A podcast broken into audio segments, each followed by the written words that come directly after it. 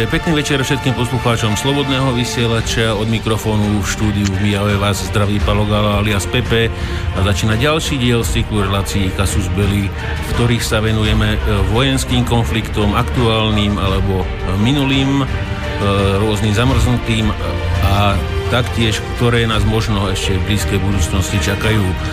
S týmito konfliktami sa spájajú rôzne technológie, ktoré sú využívané buď v bojoch, e, pri terorizme a pri rôznych iných e, diverzných akciách. A takže dnes sa budeme venovať dronom a rôznym RC modelom alebo RC strojom, ktoré je teoreticky aj prakticky možné zneužiť na buď vojenskú alebo e, teroristickú akciu. Takže e, dnešný večer budeme v štandardnej zostave a plus budeme mať dvoch hostí alebo troch hostí. E, druhý host, pán z, z profesionálnej firmy Jakub Karas sa k nám pridá teoreticky okolo 10. keď sa vráti z, z nejakých pracovných povinností. A Ďalším hostom e, z Českej republiky bude e, youtuber a RC nadšenec, e, ktorý sa venuje dronom a veciam okolo rôznym RC modelom, ktorý sa volá Igor Vlahovič. Takže Igor, zdravím vás. Vítajte na vlnách Slobodného ano, vysielača. Já zdravím posluchače a vás všichni také, ano, díky za pozvání. Ďalej mám na dráte Eh, môjho kolegu Mira Juriša z Piešťan. Pekný večer, Miro.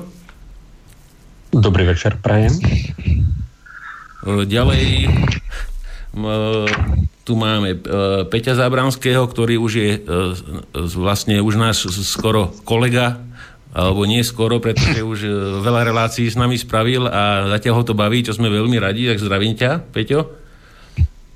Zdravím vás, zdravím všetkých poslucháčov, aj vás páni dokopy. No a samozrejme frontman relácie je vojenský analytik z České republiky Martin Koller. Pekný večer, Martin. Eh, dobrý večer všem z Prahy, která je naplněna divokými vášněmi z před posledních dnů prezidentských voleb. A Martin je tiež naplnený vášňami, hlavne z tých, hlavne z tých brýlí eh, bez dioptrií.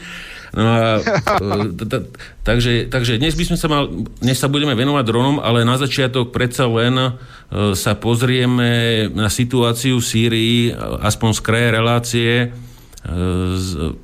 kde nám Turci nabehli do kurdskej enklavy Afrin a to by som už odozdal slovo Mirovi Jurišovi, ktorý by nám nastínil situáciu, Martin to potom okomentuje a plynule sa dostaneme k tým eh, dronom.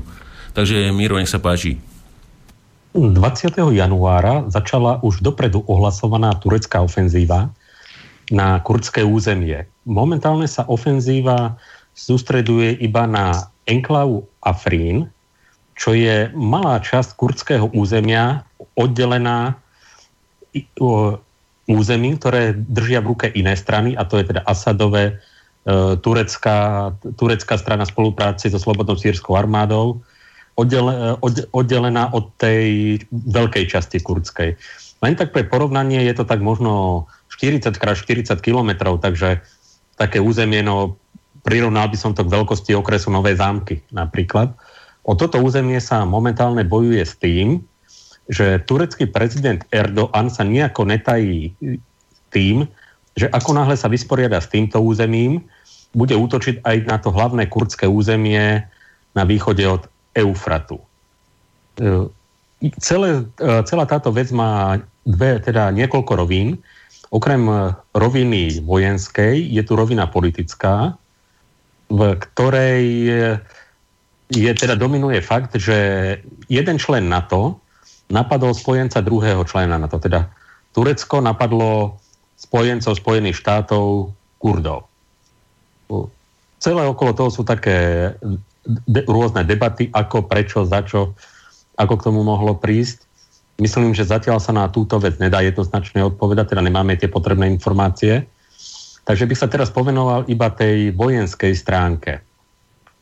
Momentálne na africkej enkláve sú pohyby frontu veľmi malé. Turecké jednotky napriek intenzívnemu ostreľovaniu, bombardovaniu postúpili iba no, maximálne niekde 5 kilometrov do vnútrozemia, čo teda na veľkolepo ohlasovanú akciu na teraz nevyzerá. Iná vec je, že celá tá oblasť je pod silnou delostreleckou a palbou a leteckým bombardovaním. Ona tá oblasť je aj veľmi malá a prakticky nie časti tej oblasti, ktorá by nebola tureckým ťažkým strelectvom pokrytá. A Turci momentálne deklarovali také vlastné číslo, že sa im podarilo pri leteckých náletoch a delostreleckom ostrelovaní pripraviť do život 287 Kurdov. No ako to zrátali presne na, na jeden kus, je mi záhadou. Je to skôr asi nejaký kvalifikovaný odhad, ktorý majú. Teraz e, ďalšia vec je, že momentálne v oblasti nie je celkom dobré počasie pre ofenzívne akcie, je tam vraj veľa blata a podobne. A na tom mieste tá fronta dlho stála. Keď, a keď tam dlho stála, dá sa očakávať, že tie jednotky, ktoré na oboch stranách frontu si svoje postavenie postupne veľmi dobre vybudovali. Tak je tu predpoklad, že tí umiernení teda islamisti, sírska slobodná armáda, v spolupráci s tureckými jednotkami útočia na dobre zakopané a dobre pripravené kurdské jednotky. Ten, ako, ten pomalý, váhavý postup tomuto napovedá. V ďalšom je veľmi ťažko predvídať, čo sa vlastne udeje. Pokiaľ jednotky východne od Eufratu vedia, že sú ďalšie na rade, tak je otázka, či dokedy teda mienia sa len prizerať, alebo e, kedy vypracujú nejakú protiofenzívu a neskúsia protiútokom odľahčiť afrínsky front. Možno je situáciu komplikuje fakt, že majú ešte dosť značné sily na juhu, e, pri Eufrate, pri irackých hraniciach a zrejme potrebujú tie síly dotiahnuť, e, dostať na sever. Majú pritom jednu výhodu, že v tej oblasti sú letecké krytí tak Spojenými štátmi a keby využili po dohode so sírskou vládou prepravu cez Sýriou kontrolované územia, tak e, aj ruského letectva, tam teda turecké letectvo určite si nedovolím presuny nejakým spôsobom komplikovať.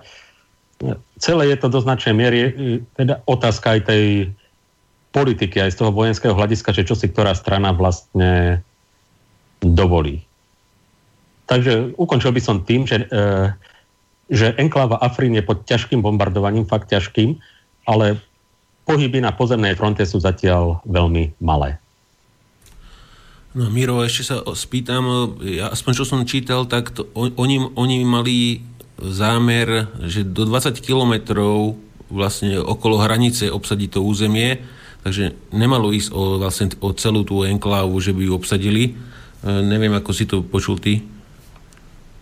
No, tak padali rôzne čísla. Padalo číslo 20 km, padalo číslo 30 km.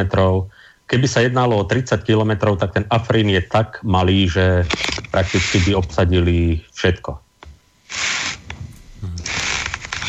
No, Martin, ty, ty ako čítaš uh, tieto akcie zo strany Turecka? Prípadne uh, musela byť predtým nejaká dohoda s Rusmi, aby, aby im nerobili problémy vo vzdušnom priestore?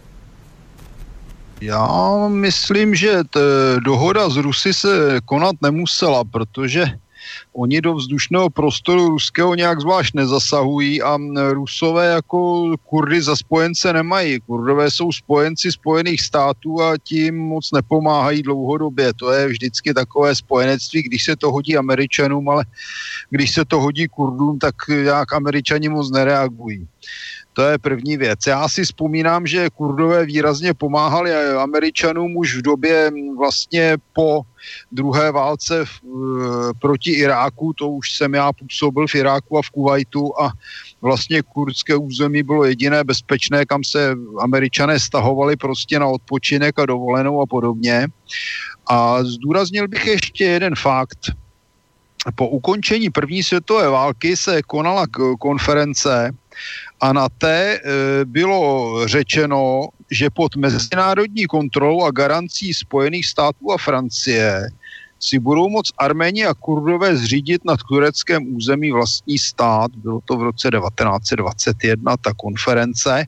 takže za tři roky to bude 100 let a ani francouzi, ani američani jak si neprosadili to, co na té konferenci slíbili, aby kurdové měli právo na vlastní stát a arméni také, to nemluvím ani o tom teda, kolik arménů Turci zavraždili.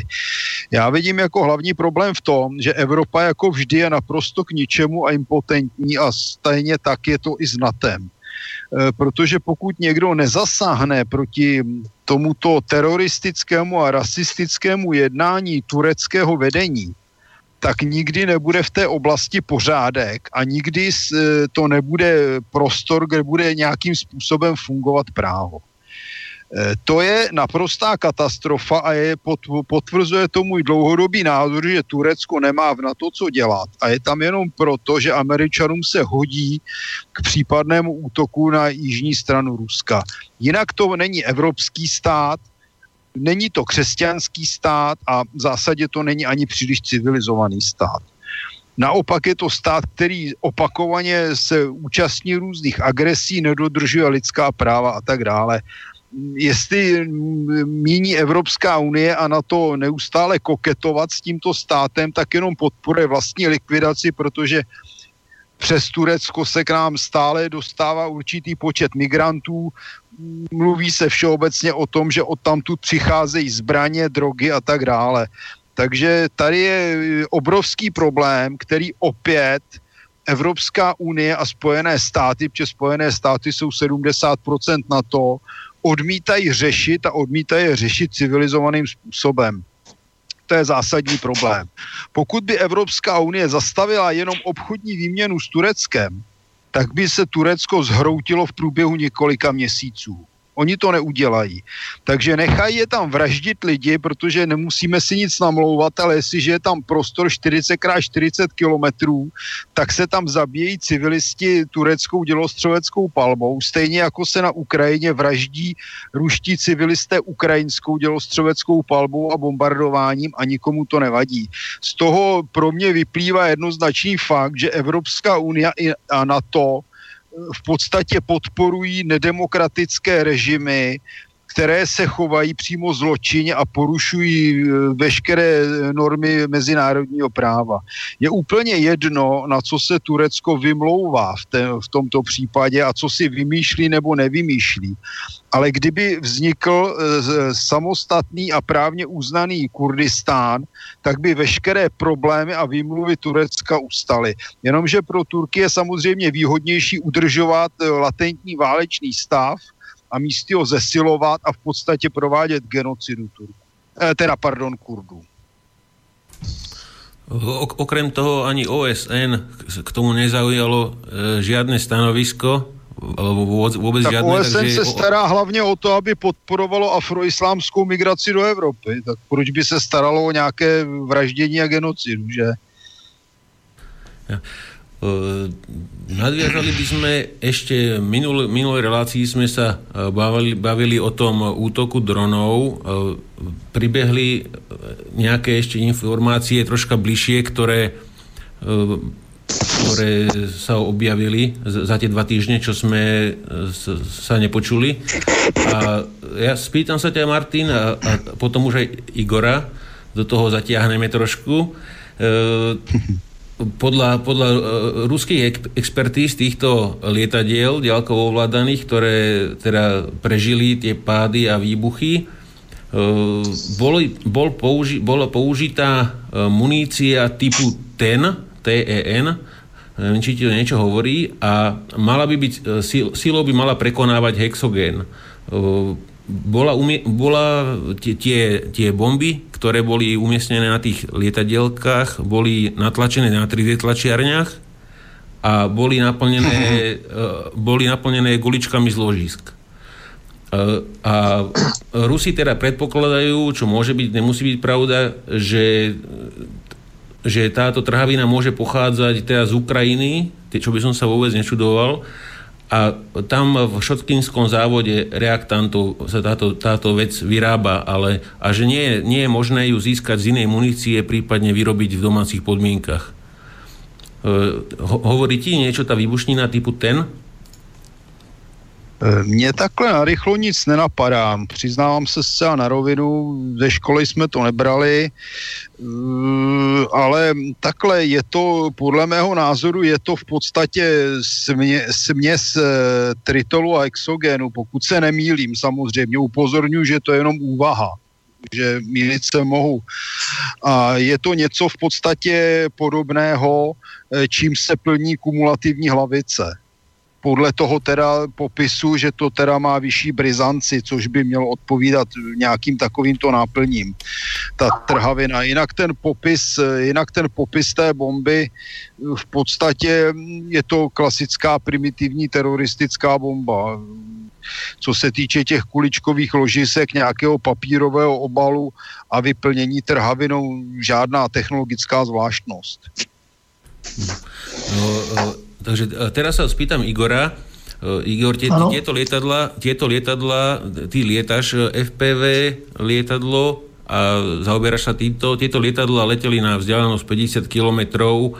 Ja čo som pozeral nejaké teda videá, ľudia, ktorí si postavia, hovoria tomu ground station, takže majú nejaké antény väčšieho výkonu a podobne ako je to s tým FPV teraz pri týchto lietadlách, e, pokiaľ máš slušné vysielače, e, dokedy môžeš mať povedzme vizuálny kontakt e, reálne cez tú kameru, prípadne tieto boli poháňané spalovacím motorom, ale ty používaš teda elektrické motory, vieš nám to nejak porovnať, povedzme tie typy, ohľadne dĺžky doletu. Ja, čo som videl videa, 150 eh, km tam spravil rekord že s doletom, ale ten obraz teda už nebol nejaký HD, bol taký zašumený, ale uh, prípadne na akých frekvenciách to, to funguje? No, jako tady, jako hobby modelář jsem se zase nezabíral až tak do detailů, ale co teďka jsem v poslední době řešil, ten můj systém, který mám na tom mým vlastně letadle, tak eh, všecko je to jenom o tom vysílacím výkonu to, té vysílačky, respektive toho videovysílače, který na tom modelu máte a který vám vlastně zprostředkovává e, ten videopřenos. To znamená, vidíte, kam letíte a vlastně kam se pohybujete. A nejen ten vysílací výkon je důležitý pro ten dosah, ať už na tu vzdálenost 5, 10, 20, 30, 150 km, tak adekvátně musí být vysílací výkon vysílače, to znamená vysílače, kterým řídíte ten model, a potom samozřejmě vysílače video. A hlavně je důležitá také frekvence. U nás v České republice jsou v podstatě eh, k provozování RC modelů použitý v podstatě dvě pásma. Jednak je to pásmo 2,4 GHz, což je klasická Wi-Fi, a potom pro přenos obrazu, aspoň v našich podmínkách, se používá analogových 5,8 GHz. Ano, eh, to znamená, že kdyby jsme se měli držet rámcově eh, těch pravidel a těch nařízení, který nám dává vlastně telekomunikační úřad, teďka se nebavím o tom, že bych to chtěl nějakým způsobem zneužít, tak bych měl lítat v podstatě na 2,4, to znamená řídit letadlo, lodičku, autičko, drona a Tahle ta frekvence by neměla přesáhnout, myslím, 100 mW, jestli to říkám správně, musel bych se podívat přímo do zákona. A to mě vlastně usnad, nebo to mě umožní reálný dosah, dejme tomu přes 1 kilometr. Ano, to znamená, letadlo, který budu řídit na 2,4 v té dané povolené vysílací frekvenci a síle signálu, se může dostat maximálně, tak jak mám vyzkoušeno já, třeba na 1,7, 1,8 km od místa vzletu. Mluvím teďka o letadle, které mám já a kde mám vlastně certifikovanou vysílačku. Video je to stejný. Pokud bych měl použít tady v naší republice videovysílač podle předpisů, tak musí mít maximální vyzařovací výkon 25 mW. A když budu mít hodně dobré antény, to znamená, taky záleží, jestli máme směrové antény, všesměrové antény a tak dále, tak se můžu dostat zase na nějakých třeba 400-500 metrů. Já třeba testuju vysílač, který má 200 mW a s ním se dostanu zhruba na tu vzdálenost tak, jak s tím řídícím signálem, to znamená 1,6, 1,7 km a nemám tam v podstatě nějaký vážnější výpadky. Zase záleží strašně na okolním prostředí. Musíte si uvědomit, že zatímco 2.4 ještě jakž takž se drží, tak 5.8 frekvence je hrozně zarušitelná. To znamená, jestliže testují letadlo a zaletím za hodně dobře olistěný strom, nedej bože nějakou třeba zástavbu, jakože s těma modelama se samozřejmě v zástavbě lítat nesmí, ale mluvím jenom hloupé stromy, eh, tak ten signál se okamžitě sníží o 60-70% a začnu mít zrnění.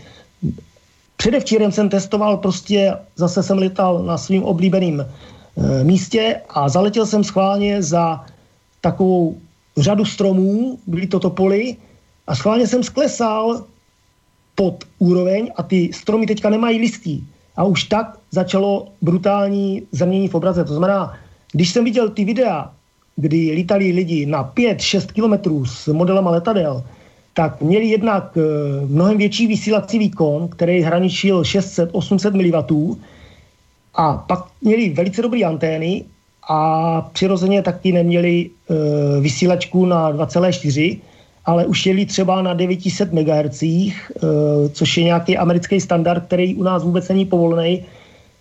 Dále se mohli používat v zahraničí vysílačí výkony a frekvence na 1,2, což je, myslím, u nás vlastně pro leteckou přepravu. To znamená, tady tohle pásmo je v podstatě zakázané a pokud byste ho u nás použili, tak jste za to trestně stíhaní za obecné ohrožení, protože tak to prostě u nás je. To znamená, veškerý RC modely hračky jsou na 2,4, jak znova opakuju, a pokud chcete letat FPV, tak eh, samozřejmě ty drony, třeba od DJI, který já testuju už od roku 2013, tak mají i ten obraz na 2,4, ale na 5,8 lítají většinou modeláři buď letadel, anebo těch e, dronů, těch závodních, těch 250, těch malých, protože zatímco 2.4 může mít malou latenci, to znamená spoždění v obraze, třeba půl vteřiny, ale někdy to může být i víc, tak u 5.8, co by analogového přenosu v podstatě žádný e, výpadek nebo jakoby prodleva Eh, neexistuje. Tam se na to můžete stoprocentně spolehnout. Jo? Takže takový, taková je situace. To znamená, i když lítám na louce a mám tam ten vysílač 200 mW, tak bych ho tam správně mít neměl. Měl bych tam mít těch 25 mW, ale to by člověk nemusel doletět možná někdy ani 200 metrů, tak jak jsem si už vyzkoušel dřív. Prostě těch 25 mW je v některých podmínkách i mimo Brno strašně málo a pokud nemám opravdu hodně kvalitní antény, tak jsem se dostával na 25 mW na 300 metrů a už mě ten obraz prostě vypadával. Mhm. Takže opýtam sa takto. Tieto lietadla, ktoré boli o, vyštartovali smerom na tie ruské základne, štartovali z hôr, ktoré boli vysoké tresknem 3000 metrov a pri super dobrom počasí by teoreticky bolo možno aj, aj na, na dohľad more a, a tá základňa. Takže e, keby tam chlapci opražili 50 W do veľkých antén, mali by v tom lietadle poháňanom spalovacím motorom batérie, ktoré by, by tiež mali slušný, slušný výkon pre tie vysielače a pre to ovládanie, tak e, by, by nemal by byť problém potom teda dožiariť tých 50 km no, na ten podľa mňa, podle mě ne a každopádně jsem i slyšel, ale samozřejmě, jestli si to zakládá na pravdě, nevím, ale technicky to možné je. De facto e, je možný v podstatě si prodloužit celou tu řídící trasu, to znamená tu trasu, po které má ten dron nebo to letadlo letět, tak se postaví vlastně zesilovače toho hmm. signálu. No a vlastně máte to jak e, v podstatě síť pro mobilní telefony, že jo, BTSky, tak vy postavíte prostě e, zesilovače signálu a potom ten řídící signál je v podstatě daný neomezeně a jste limitovaní jenom tím akumulátorem a jeho kapacitou. Jo? To znamená, jestliže dneska mám v dronu kapacitu e, 4 Ah nebo 4,2 Ah a při dobrých podmínkách jsem schopný na tu baterku uletět průměrnou rychlostí 40 km za hodinu až 8 km, a to je obyčejná hračka, tak eh, když vybavíte něco většího, třeba 16 amperovou baterii nebo i větší, záleží, co to unese, a budete mít postavený tu síť těch zesilovačů, tak si myslím, že, a bude to i pro video samozřejmě, pokud to nejede na stejné frekvenci, jak třeba u dronů DJI, kde to bylo na Lightbridge, kdy jel po jednom signále jak videoobraz, tak i řídící, to znamená oba dva víceméně měli velmi slušný dosah, tak to možné technicky je. Já si myslím, že určitě ano. Ale já to beru z pohledu mýho modelářského, kdy jsem se s žádným takovým výkonným systémem jako osobně nesetkal. Jo? Vždycky jsem to testoval v rovině, koupíš si hotový model a uvidíme, co v tom modelu je, nebo respektive, jestli splňuje to, co ten výrobce v podstatě uh, nějak reklamoval nebo dělal tomu tu propagaci. Jo? To byl vždycky můj takový úkol, jo? zjistit, jestli ta daná věc funguje tak, jak uh, byla propagovaná. Někdy tomu tak bylo, někdy tomu tak nebylo. Uh, Peťo, chcel by si k tomu niečo dodať? Hmm, určite. Uh, ďakujem Pepemu za to, že našiel tie krásne fotky tých dronov, dosť kvalitné. Takže po relácii vlastne sme už k tomu aj trochu debatovali a dal, dal, dalo sa tým pádom podrobnejšie pozrieť tie modely, ktoré postavili desi v púšti. E, najprv k tomu dosahu. Otázka je, čo ten autor chcel dosiahnuť. Či mal postaviť po trase, kde pri vzdialenosti 100 km je 80 km nepriateľského územia, jak by tam postavil v tej púšti tie, tie zosilovače prenosu, prenosu obrazu a riadenia, aký by to malo zmysel, lebo stále rozprávame o verzii, že mám obraz, plne ovládam na diálku lietadlo v každom okamihu a v poslednej fáze, lebo keď pozerám na ten model, tak letel tak 80-100 km za hodinu, takže mohol to zvládnuť za hodinu aj niečo, čiže budem to hodinu riadiť, spotený a potom sa pokúsim v poslednej fáze to trafiť na metr presne niekde podľa kamery. Alebo jednoducho, ako sme sa bavili minule, tak. a Igor Vlahovič to dobre pozná, jakým spôsobom fungujú, funguje DJI systém, to znamená, má satelitný jeden alebo dva, dva antény, má príjimač e, schopný vyhodnocovať polohu pomaly na meter presne, to znamená, keď som zdvihol e, dron do vzduchu výšky jedného metra, ale 1,5 metra, zavisel, e, spustil som udrž polohu, nielen podľa výšky, ale aj podľa polohy XY, to znamená nad povrchom Zeme v, v horizontálnej rovine. Ten dron sa mi viac ako pol metra nepohol z miesta a výšku držal na pol metra. To znamená úplne v autonómnom režime pri počte určitého počtu satelitov, ktoré sú podmienkou a tam v tej púšti žiadne stromy tomu nevadia, ani nejaké extrémne hory. To znamená, ten príjimač za normálne okolnosti by nemal mať problém, nech, si, nech to prestrelím, držať polohu výškou 5 metrov a horizontálne plus minus 5 metrov. V plne autonómnom režime. E, tým bezpilotným prostriedkom, volajme to, lebo je to vlastne to, čo použili, tam je lietadlo, nie je to koptera. Keď tam dali nejaký DJI systém, dali k tomu e, rozšírenú navigáciu, určili tam niekoľko orientačných bodov, po ktorých to má letieť a nastavili tam nejakú výšku rozumnú, e, buď vymyslím si 200 metrov a 300, aby to nebolo počuť, alebo letím vo výške 30 metrov, kde to síce počuť je, ale rýchle to preletia, nikto si to nevšimne, nestihne. Tak je oveľa jednoduchšie tento model poslať v autonómnom režime na cieľ a nechať tak.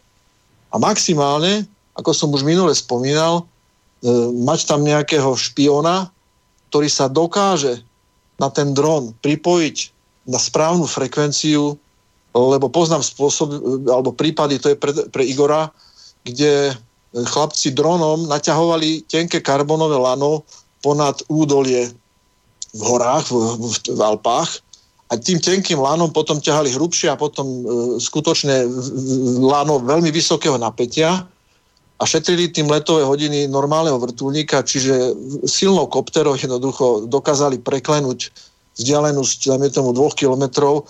A fungovalo to tak, že pilot 1 odštartoval, zodvihol, letel smerom k druhému stožiaru, tam to prevzal druhý pilot, tiež svojim rádiom, čiže museli mať e, zaistený systém e, pripojenia sa k tomu dronu e, dvoma vysielačmi a ten druhý to skrátka dotiahol, správne pristal, ukončil let. Čiže určite by som, keby som nejakým spôsobom riešil takýto problém, aký mali oni, tak pošlem to lietadlo, to bezpilotné lietadlo v autonómnom režime a buď to bude robiť tú nekalú činnosť nad tou ruskou základňou v plne automatickom režime, alebo tam to prevezme nejaký pilot z blízka a na vzdialenosť 2-3 km, 1 km podľa sily vysielača by skrátka uriadil ten model a triafal by sa do nejakého lietadla alebo objektu s týmito vlastnými bombami, ktoré by Martin Korel určite najlepšie komentoval, respektíve už to urobil. Čiže z toho letového hľadiska s modelom je najjednoduchšie to poslať v autonómnom režime. A teraz keď si predstavím, že by som poslal 10 modelov, neviem koľko ich bolo, tuším 5, 7, dosť veľký počet. Kto to zvládne buď paralelne, alebo jeden za druhým si ich odchytať a triafať? Čiže mne to vychádza s najväčšou pravdobnosťou, že ten model letel proste v autonómnom režime a mal tam nastavenú GPS polohu a výšku, kedy má odistiť poistku. Čiže z hľadiska toho navedenia byť s určitou nepresnosťou, keďže oni mali tam lietadla ako, lietadla, ako Martin spomínal, nechránené, neboli v úloh zabetonovanými krytmi ani žiadnymi plechovými železnými stenami, ničím takým neboli v rozptyle, to znamená, jednoducho niečo s tým trafili. Nech tam priletí 10 lietadiel, každé zhodilo približne podľa obrázku malo 8 tých zvláštnych bomb, boli urobené na servá, to znamená, dali sa odhadzovať v dvoch etapách, 4 a 4, podľa toho, ako sa dívam na ten model. Lebo mali dve servá na 4 a 4 bomby. To znamená, priletím v autonómnom režime, robím cvak, cvak. Čiže z hľadiska navigácie a vykonania toho, tej úlohy, ktorú si tí banditi zvolili, tak je to úplne najjednoduchšie riešenie. To je môj názor, čo sa týka navigácie. Lebo tá priama viditeľnosť, prenos obrazu, presne ak spomínal Igor, e, u nás je povolená norma 100 mili a, a v 100 mW a v Číne a podobne v týchto krajinách je tuším 200, v Amerike 200 mW. Samozrejme sú spôsoby, ako to dvihnúť, sú, sú, sú možnosti, ako to dvihnúť, ale to, že postaviť buď nejaké retranslačné zariadenia, alebo 50 W vyžiarený výkon, keď sa dívam na to lietadlo, tak to si neviem predstaviť. Technicky veľmi náročné. A aj tak, zase z hľadiska modelárskeho, keď sa dívam na ten model, um, má svoje konštrukčné výhody to na zem a nevýhody je to z dreva vyrezaný, nazviem to centroplán, to je tá časť, kde ako keby sedel pilot, čiže e, kde dali obyčajnú flašku e, s vrchnákom, s trubičkou, ktorá sala palivo, vpredu je namontovaný motor no, z kosačky. A ešte je tam aj ten štartovací kolík, to znamená, e, ten Mujahedin s hrubou silou k tomu prišiel, má to sviečku, má to malý výfuk, v podstate normálne z kosačky motor, nech to má 5 koní, nech to má 3 kone. Jednoducho s tým škubol párkrát, dali tam drevenú vrtulu a už to letelo. Dali tomu sklon, to znamená vyosili tú vrtulu tak, ako to má byť. To znamená, e, viete si predstaviť medzi tými e, medzi tými stravomajstrami zo Skalašníkova nejakého modelára, kde ho nájdete? V každom prípade to lietadlo je jednoduché. Ale neviem si predstaviť, jak z, to, jak z tej bandy vyleze nejaký kvalifikovaný modelár a poskladá to lietadlo tak, že dá tomu sklon, je byť je veľmi jednoduchým spôsobom priskrutkované k, volá sa to motorová prepážka u lietadla, aj u modelu, k čomu je ten motor vlastne priskrutkovaný, odtiaľ ide plastová trubička do flaše, hej, to máme zabezpečený pohon, čiže keď tam nalejem dostatok paliva, tá flaša môže mať tak 2 litre, liter a pol. Možno, že tam ešte niečo vnútri bolo schované, ale tá fľaša zabera štvrtinu celého toho objemu e, trupu, ktorý má nejaký svoj rozmer. A za ním na koniec do chvostu ide hranatá trúbka, či hliníková, dokonca obložená niečím takým ako Lego, také plastové skladačkové veci, neviem si to vysvetliť, SK páskami poprichycované, čiže Igor, viete si predstaviť, že tie kábliky, ktoré vedú k servám, klasickým servám, ktoré kúpite hoc kde, vedú dozadu kábliky, ktoré vlajú hodinu vo vetre a nepretrhnú sa. Ale sú tak omotané páskou, no proste re, re, reálne toto postaviť, lietať by to mohlo. Čudné sú chvostové plochy, ja neviem, či sú z polystyrenu alebo z nejakého tvrdeného polystyrenu, to sú proste obyčajné biele dosky z čohosi, musí byť tá konštrukcia ľahká, lebo by to neletelo. Sú tam obyčajné pánty, dokonca poistené e, lepiacou páskou a sú tam hodené obyčajné serva. Hej, čiže... Arabská technológie. Dobre, ale berme, že tam bol nejaký nasadený človek, ktorý tomu rozumel, tak to takto zlepil, poskladal. E, krídlo má, priam, má priame nosníky, to znamená, nemá Včko. Keď modelár stavia, hlavne začia, začínajúci, postaví si vetroň, ktorý má Včko alebo tzv. uši. Je to autostabilizačný systém pre model, ktorý zabezpečuje to, že keď ho, mu jedno krídlo viac podfúkne ako druhé, tak sa ten model vráti späť do horizontálnej dôdorovnej polohy z hľadiska náklonu lebo výškovka musí pracovať a musí držať horizont.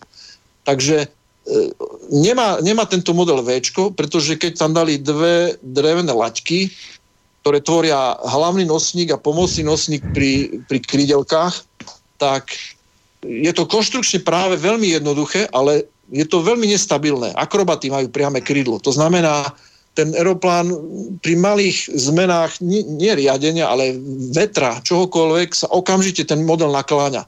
To znamená, na čo sa týka navigácie, autonómny systém, čo sa týka letu, musel by tam byť nejaký veľmi lacný, a to sú lacné systémy, e, e, stabilizátora horizontu a stabilizátora náklonu sú také modelárske, e, nazvime to, elektronické boxy, ktoré kúpite za 50 alebo 100 eur. Dajú to tam a spotrebováva to samozrejme veľa elektriny, pretože musí v kuse korigovať horizont, v kuse korigovať a tak ďalej. Čiže ten model hodinu, hodinu, hodinu musí makať s tými krídelkami, aby udržal náklon, aby to nespadlo rovno dole. No a, samoz- a odistenie tých náloží, tých bomb bolo dosť efektívne, jednoduché. Hliníkový jakel štvorhran, dutý, cez ktorého išla tyčka, tie bomby mali úško, a jednoducho, jednoduché servo za 10 eur potiahne kolik a odistí všetky tie bomby a spadnú dole. Takže na jednej strane je to strašne fušersky spravené, ale na druhú stranu, ten, kto to dával dokopy, musel vedieť, čo je to lietadlo. Nemohol to byť nejaký, nejaký z hory vybehnutý človek, ktorý sa na lietadlo díva ako niečo, čo lieta. Zaujímavosťou ešte taká vec, keď pozriete na to krídlo polystyrenové, to lietadlo má reálny profil. Pred, viete si predstaviť, kde v púšti niekto vyreže profil na dvojmetrovej doske z polystyrenu? A ten profil je presný, je od začiatku až do konca rovnaký. To znamená, musíte mať na to strunu, musíte mať na to trafo, ktoré vám zohreje tú strunu na správnu teplotu, nejaký regulátor a musíte ten profil vyrezať. A nie na jednom lietadle, ale na 8 alebo na 10. A aj, aj tie dosky, toho centroplánu, to sú vlastne dve, dve kolmé dosky vedľa seba, ktoré tvoria ako keby trup. Tie sú dosť precízne vyrezané z preglejky. Do slušnej preglejky alebo nejaké OSB dosky. Takže eh, leteť by to mohlo, spotrebovalo by to hodne elektriny na, na manevrovanie, aby to udržalo horizont a určite by som v takom prípade jednoducho sa len na to díval, čo to urobí a s presnosťou na, nech na 10 metrov, to stačí na to, aby to na tej základni urobilo nejaké škody. Takže tak, to je asi také moje zhrnutie toho celého zariadenia, keď som sa díval na tie fotky. A ešte sa Peťo, Peťo opýtam, teoreticky oni mohli dostať tento zlepený kus e, nejakí tí chlapci v turbánoch v kuse a len s návodom naliať benzín, naštartovať a hodiť prakticky. To je správna poznámka. Určite. A toto tam Takhle dostať na akomkoľvek džipe, ano? Jestli můžu, eh, tady je několik důležitých faktorů. U těchto malých letadel funguje aerodynamika trošku jinak než u velkých. Protože já jsem se tomu sám podivoval kdysi na jedné modelářské výstavě, že to nám nikdo nikdy nevykládal v aerodynamice, že může být neaerodynamické křídlo, ale skutečně mi to potvrdili, že křídlo u modelů může být uh, hrubé, nemusí být ani pořádně opracované a plní svůj účel. Říkám, mě to udivilo, ale skutečně ta velikost tam rozhoduje, ono se to pohybuje, že jo, není to, je to vlastně, eh, je to vlastně exponenciální růst a eh, takže, takže oni to nemusí tak pořádně opracovat. A navíc to, oni ty teroristi jsou zásobovaní ze Saudské Arábie, tam jim to někdo vyrobí. A kromě tohoto křídlo ono jde úplně primitivně, když by se použila dřevěná šablona, na horní i dolní stranu křídla a vložil se do ní šmirgl papír, tak prostě, když to bude nějaký ten pasák kos brousit, tak to nakonec vybrousí za dvě hodiny jednu stranu, potom druhou. E, o tu aerodynamiku a obtékání tam opravdu moc nejde a v nejhorším případě to zesílí tím, že to polepí nějakým papírem. Mm, takže ona ta konstrukce není až tak divoká. Když slyším, že oni to udělali t- takovým úžasným způsobem, že serva nadspali až do ocasu, místo aby tam měli táhla, což taky je tedy ukázka, jak pracují, no tak eh, jako udělali skutečně jednoduchou konstrukci. Já bych doplnil ještě jeden eh, jeden fakt, že mezi těmi džihadisty se občas objevují nějaký pološílení dobrovolníci z Evropy, kteří konvertovali na islám a nemusí být každý z úplný idiot. Takže někdo možná uměl i modelařit a prostě skonstruovali velký model. Sice podle toho popisu dost příšerný, no ale Nakonec ono u toho letadla stačí, aby věděl, kde má těžiště to letadlo, to znamená v jedné třetině hloubky křídla a dal tomu dostatečně silný motor a naskládal to jako, jako Lego dovnitř a ono to nakonec nějakým způsobem poletí. Mě by například zajímalo, jakým způsobem to startovali, jestli to házeli z ruky, na to je to asi trošku velké, nebo jestli to startovali z nějaké rampy, ale to asi z ničeho nevyplývá. E, malo to dve rúčky zo spodnej strany, a myslím si, že pri tom obrovskom rozpetí, keď sa niekto postavil na korbu toho jeepu s tým gulometom a keď ten gulomet dali dole a trochu sa s tým rozbehli, vôbec to nemali problém odštartovať. Tak ako mm. Martin hovorí, predpoklad je, že bol tam nejaký modelár a na to nemusel byť bohoviak schopný modelár. E, to krylo e, s tou stabilizáciou, ktorú tam dali, bez problémov by to uletelo, je slušne vyrobené, Akurát neviem, sa divím, že tie chvostové plochy sa skrátka neodlomili, pričom riešenie zabudovať servo priamo do výškovky alebo do krydla je oveľa lepšie, pretože jednoduché tam pritiahnuť káblik ako to tiahlo, ktoré sa v určitej mm. vzdialenosti potom formuje. To riešenie je, ako, riešenie je filozoficky správne. To znamená, uh. ak sa tam trochu schopný modelár k tomu dostal, bol to schopný dať, zhodil to z auta, dali tomu GPS pozície, e, dokonca stačí vám na to možno aj Google Earth, je to skvelá služba pre týchto džihadistov, taký Google, a z toho si vlastne mohli vyťukať čokoľvek. A ak bol niekto ešte lepší, napríklad špionážne lietadlo, ktoré poskytlo ešte presnejšie data v ten deň, kde treba to dať, tak veľmi jednoduchým spôsobom naťukali tie data, nechali to tam zhodiť plus minus tou presnosťou, o ktorej som hovoril. Čo vy na to, Igor? No, jako tady o té problematice jako se dozvídám podrobně až teďka, protože jako hobby modelář samozřejmě uh, uvažuju samozřejmě úplně jiným způsobem, než, než uvažují uh, džihadisté a muslimští takto orientovaní lidé. Takže já jsem vždycky modelům uh, v podstatě, ať byly auta, drony, teďka teda letadlo, že jo, půl roku necelýho, tak jsem k tomu vždycky jakoby, na to se díval jako z, opravdu z pozice zábavy a hmm. jako z toho člověka, co to testuje a nikdy se mě v hlavě jako nehonili tyhle ty věci. Jo. Člověk k tomu samozřejmě je tam u nich vedený, ale když to tak poslouchám, tak opravdu e, teďka do toho leteckého modelářství postupně jakoby tak nějak se dostávám, protože přece jenom jsou v tom krátkou dobu, takže i ze začátku jsem nebyl schopný pořádně si letadlo vyvážit a ani jsem nevěděl, jak mám správně, jakou vysílačku si mám zvolit, abych byl spokojený, abych nebyl úplně eh, odkázaný na to, kdy vyletím ze signálu i na vizuál, letadlo mě nekontrolovalo, spadne, takže jako, když to tak poslouchám, tak úplně jako, obdivuju, kdo a jakým způsobem to tam takhle dal dohromady a že jim to takovou vzdálenost dokázalo uletět. Ale je pravda, že i já už jsem uvažoval o autopilotu tady do mýho letadla, který má rozpětí 1,40 m, je to EPP, to znamená tvrdý polystyrén, ale když mě to dorazilo, tak v podstatě jsem zjistil, že se mi to ani do toho letadla nevleze, protože to je určeno pro mnohem větší modely, o rozpětí 2 metry a víc. Takže pak z toho sešlo a třeba systém, který v případě ztráty řídícího signálu byl schopný to letadlo dovést na místo vzletu.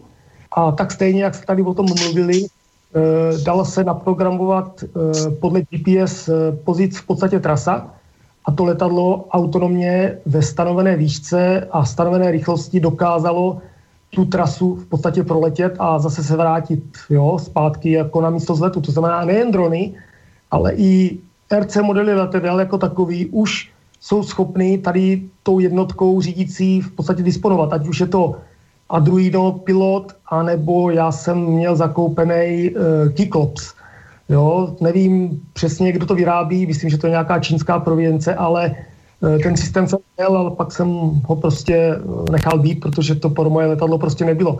Takže v dronech už je to víceméně automatický, aspoň co se týče DJI, ale tam je to zase podmíněno tím, že ta firma moc dobře ví, uh, že se jedná o hobby zábavu, takže třeba takový uh, waypoints systém, to znamená jako když si vlastně naprogramujete tu trasu, jo, a pak dáte tlačítko OK a ten dron se vznese a v podstatě tu, tu trasu proletí, tak to už dneska je možný, ale konkrétně DJI to má ošetřeno tak, že máte v podstatě možnost toto provádět pouze do vzdálenosti 500 metrů od eh, vašeho místa startu. To znamená, eh, pokud byste chtěli ten bod eh, toho, té mise v podstatě umístit dál jak 500 metrů, tak ten systém má to naprogramované, že vám to tam prostě, že vám to tam prostě neumožní dát.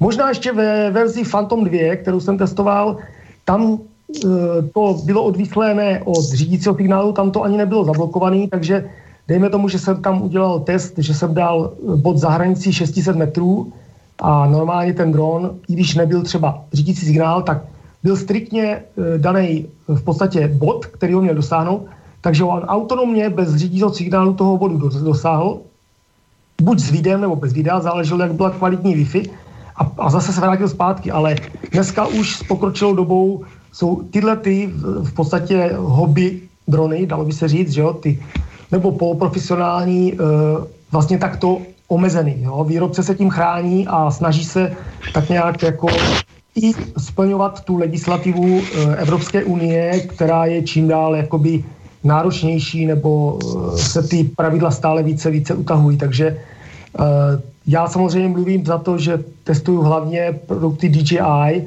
a to od roku 2013, jo, ostatní konkurenční stroje se ke mně zatím nedostaly, nebo jenom velmi okrajově, jako třeba Parrot Bebop, a nebo Traxas a to, ale to jsou zase v podstatě taky de facto hračky. I když za ne docela malý peníze. Ale e, tady ty systémy, které byly asi použitý tady v těch vojenských manévrech, tak museli být určitě trošku na úrovni, protože jinak by to nebylo schopný uletět takovou vzdálenost a ještě to trefit cíl, dejme tomu s přesností na 10 metrů, že jo? Môžem? Bych jenom... E, e, sekundičku ešte len na Igora jednu vec a potom môžete chalani reagovať. E, ja som si, Igor, všimol na jednom tvojom videu, že tvoje lietadlo dokáže, dokáže odštartovať pri plnom výkone toho elektrického motorčeka kľudne bez toho, aby si ho hádzal zo zeme. Takže ano, ale pozor, tom väč- to samozřejmě, jde to, jde to, ano, jako všecko závisí o výkonu, který v tom letadle mám, jo. E, a další věc je, že tyhle ty starty se mě podařily absolutně za prvé hladkého povrchu, to znamená, když teďka lítám v zimě, že jo, tak sníh, e, čerstvě napadený nebo nejlépe zmrzlej, zmrzlá tráva, e, bez nerovností, není problém, aby tohleto letadlo z toho břicha odstartovalo, dostalo ten patřičný vztlak, když dosáhnu určité rychlosti a dokážu zlítnout. Dokázal jsem zlítnout i e, na podzim z, ze krátce stříženého trávníku, ale e, jakmile jsem v podstatě to špatně řídil, nebo byla tam nějaká nerovnost, tak jsem většinou chytl křídlem o zem, buď napravo nebo nalevo, a okamžitě jsem se dostal vlastně, jak se říká, do driftu a to křídlo v podstatě mě zavrzdilo a ten start byl znemožděný. Ale teďka třeba, když je opravdu zima a napadl nám tady konečně sníh taky, i v Brně, tak se tím bavím s kamarádem, s Honzou Hradilem a ještě samozřejmě zase s jinýma, že skutečně s těma polystyrenovými modelama vystartujeme z toho sněhu a zase na něm přistaneme a tak to furt děláme pořád dokola, ale říkám, pokud byste s tím chtěli vystartovat třeba z Oraniště, tak na to můžete zapomnět. Eh, ty, ty možnosti jsou opravdu omezený a někdy si myslím, že ani ten výkon by nebyl toho schopný. Samozřejmě už na tom trhu těch modelů letadel už jsou vlastně konverzní modely, kdy v podstatě máte možnost naklápění motorů, to znamená, že vy s tím letadlem odstartujete jako s dronem, to znamená, jsou vlastně vrtule kolmo zemi.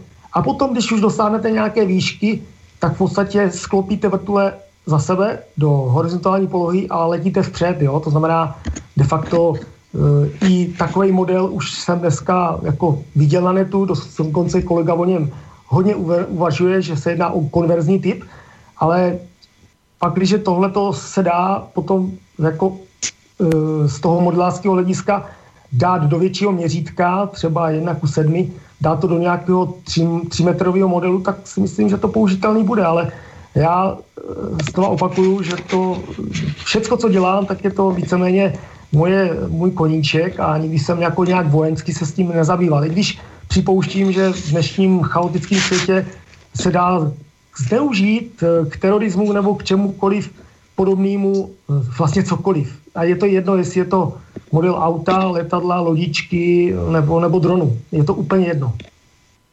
A je to špatný. Je to špatný. Eh, já bych dodal pár věcí.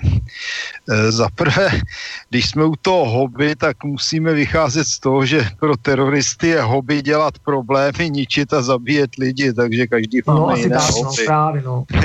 Druhá věc, a to je docela podle mě důležité, a to je naše terminologie. My se tady nescházíme v terminologii. Mhm. Drony totiž jsou původně jak, jak bezpilotní letouny, tak bezpilotní vrtulníky, které sloužily jako cílové. Takže jako mhm. říkat drony vrtulníkům a ne letadlům je chyba. Prostě dron je bezpilotní letounek, který teda není, řekněme, bojového typu.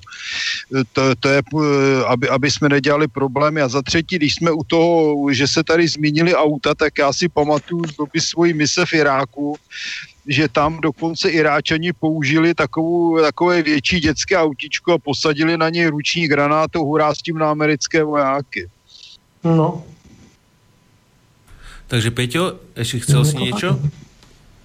Ja som chcel dve veci. E, na stabilizáciu takéhoto modelu e, byť modelárskeho s použitím na účel vojenský, to je presne tento prípad. Je to krabička o veľkosti serva, Hľadám ju práve na internete, ale som to nestihol nájsť, čo to stojí. Je to bežne dostupné a používa sa to na stabilizáciu náklonu a prezdĺžného sklonu alebo dokonca všetkých troch os. To znamená, ak modelár pustí riadenie a nechá, ten, e, nechá tie všetky serva ako keby v, v vytrimovanom stave, tak tá elektronika zabezpečí, že aj keď mu to krídlo podfúkne alebo jednoducho lietadlo zmení sklon, tak ten aeroplán si udržuje stále tie osy a dochádzalo to pri modelárskych akrobatických súťažach k tomu, že si týmto akrobatickí modelári zjednodušovali činnosť, pretože keď to lietate na ruku a ešte s bočným vetrom, je to oveľa ťažšie, ako keď tam máte napchatú elektroniku a tam vám proste za vás udrží určité pozície bez toho, aby ste sa museli nad tým trápiť.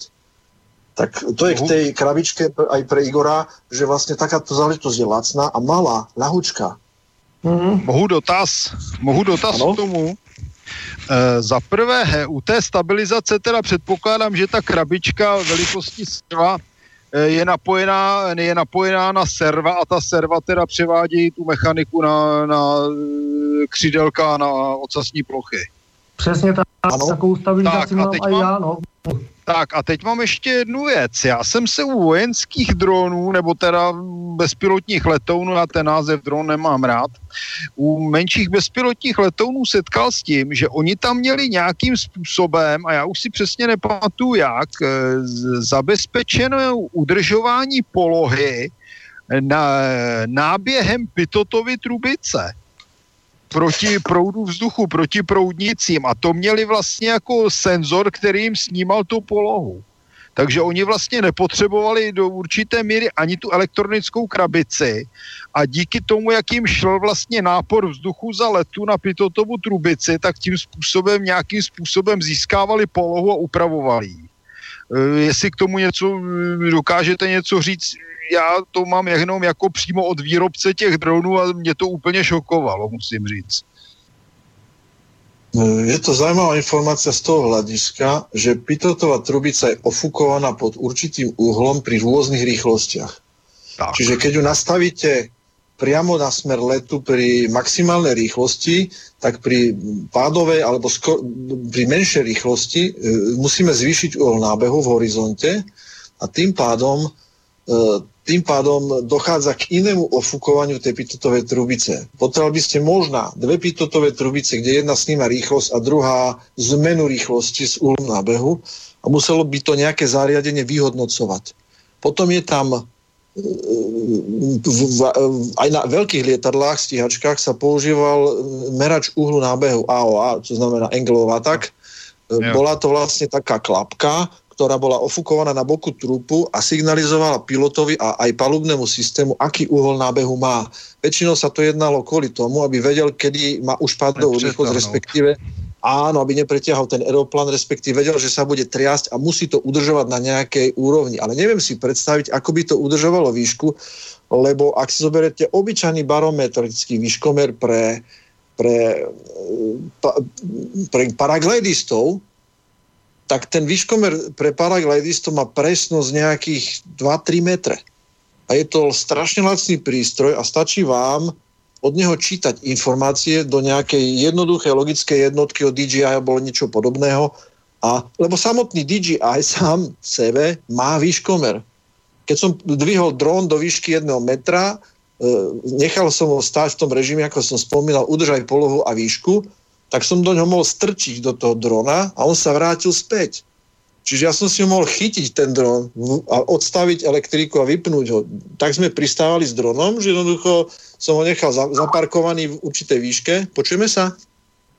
Jo, jo. Áno, áno. Počujem, počujem. počujem. Niečo, mi, niečo sa udialo, som, ako keby som vypadol.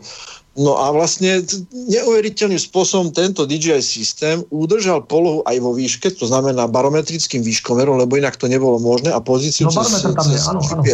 áno, čiže ten barometer aj v modelárskej oblasti je strašne lácný, čiže implementovať ho do takéhoto modelu bombardovacieho, to nazvem, je to strašne jednoduché. To znamená, z toho by som, to, nevidel by som to skrátka ako problém naimplementovať takýto barometrický výškomer. Ono, ono je to tak. V čase jednotlivé druhy stabilizácií, prístrojov a všetkého sa vyvíjajú aj v cene a kvalite.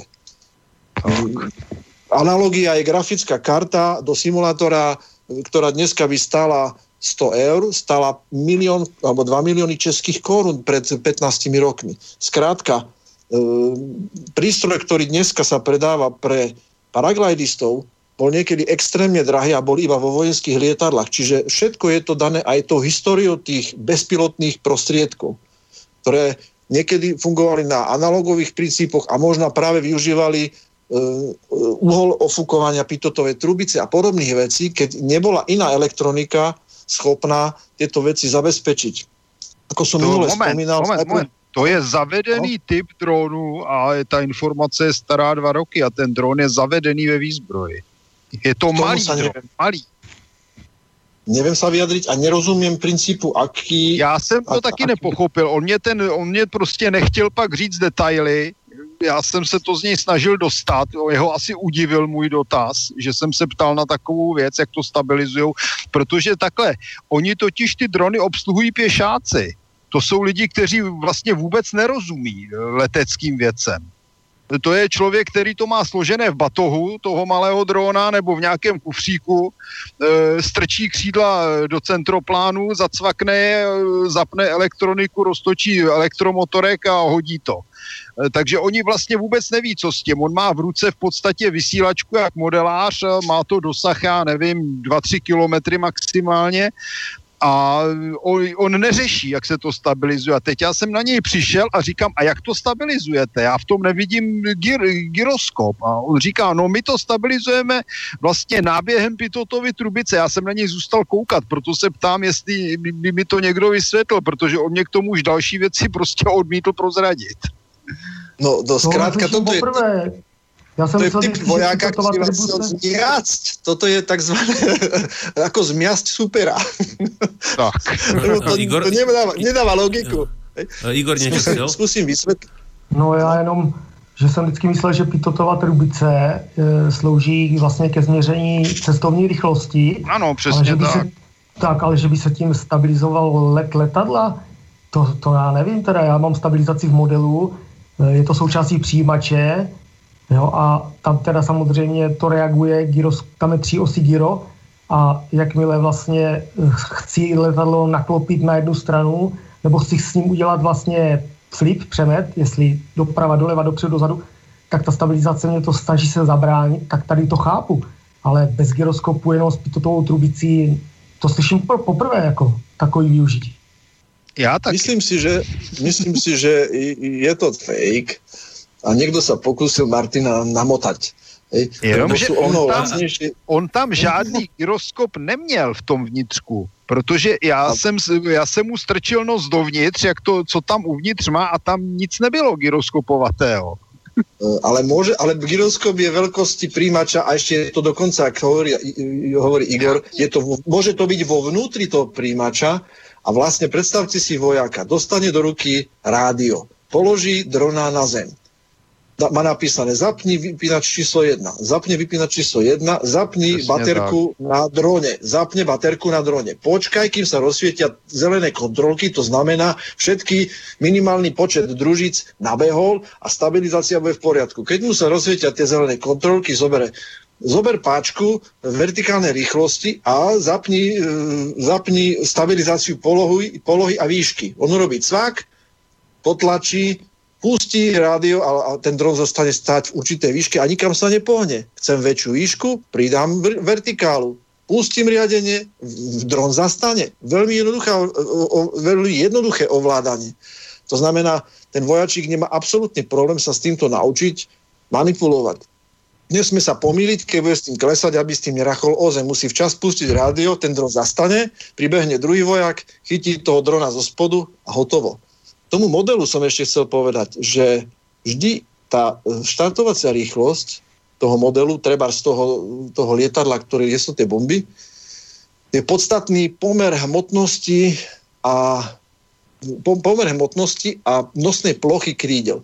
To znamená, ak je dostatočne malé plošné zaťaženie krídla, tak to lietadlo proste aj štvormetrové, dvaja chlapi alebo jeden chlap z ruky hodí. Čiže veľkého vetroňa s EP modelom, EPP, to znamená e, polypropylenového modelu, nie je problém hodiť. Tiež som tak letecký ono to střílí z gumy. Že ono se to střílí z gumy, dokonce i vojenské drony se střílejí normálně z natažené gumy. Potom je ešte taká, taký parameter a to je pomer ťahu a hmotnosti toho modelu. Ak ten kosačkový motor vyvinie 5 kW na model, ktorý má dajme tomu 30 kg alebo 50 kg, tak ho hodíte pod uhlom 30 stupňov a ten model bude stúpať. A není žiaden problém. To znamená, nevidím vôbec problém, keď sa na ten model dívam, na tú, na tú šialenú vražednú vec, aby to jednoducho niekto normálne rozbehol a hodil do vzduchu. No, on má v podstatě tak, větší tah než jedna, jak se říká, že jo. Poměr hmotnosti je větší než jedna. Peťo, Miro, chce, Miro mal nějaký postreh iba. Miro, môžeš... Ano. V podstate, jak to tak počúvam, tak ono možno časom budú dve kategórie dronov z hľadiska vo vojenstve, že jeden je taký dron klasický, nejaký nástupca prieskumného lietadla, ktorý niekde poletí, niečo odfotí, niečo odsleduje a jeho takou zásadnou vecou je, že sa vráti, teda je tam snaha, aby sa vrátil tomu vojakovi a bol teda pre opakované použitie. Ale aj to, čo zase druhá kategória dronov, čo sme spomínali treba aj pri útoku na ten maining, tak to sú vlastne nástupcovia riadených strel. Striel sú to také nízkonákladové riadené strely, a, ktoré môžu mať e, veľký úspech hlavne tam, kde ich protivník nečaká.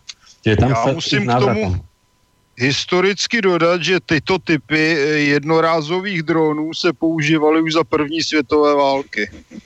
Měli je měli je vyvinuté Němci, ti je testovali schazovat ze, ze, ze vzducholodí a testy dělali jak Američani, tak Britové, takže žádná novinka.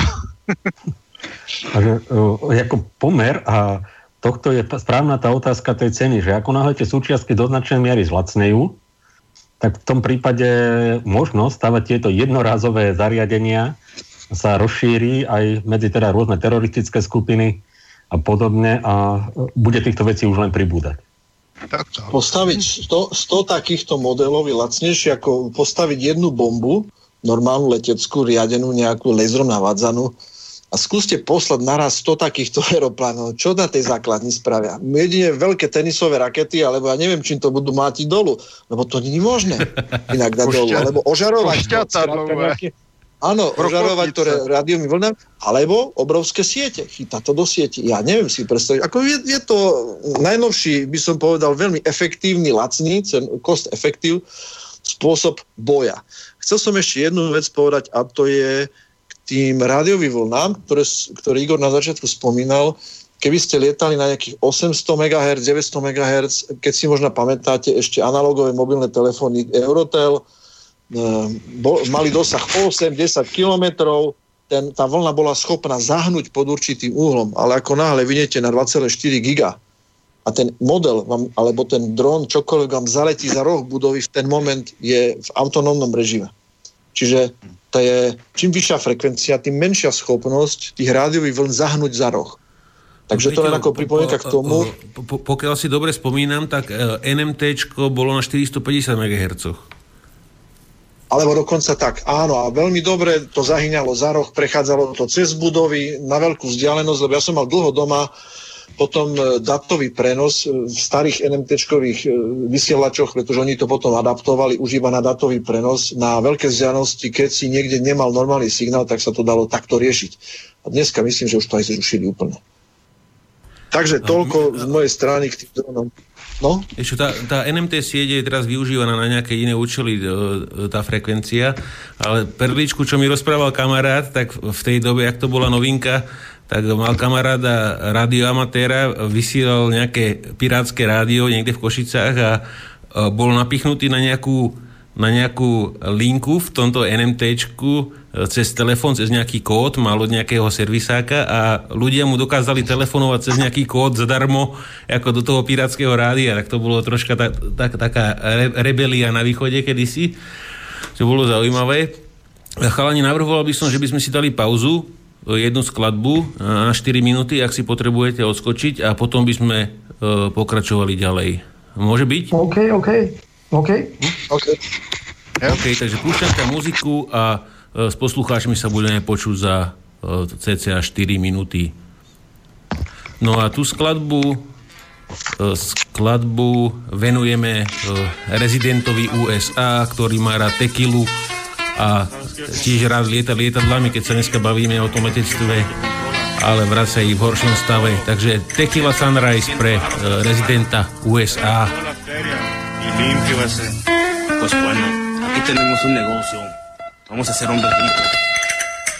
Tomamos, ¿no? El gusano. Para la salud. Para la salud. Primero yo.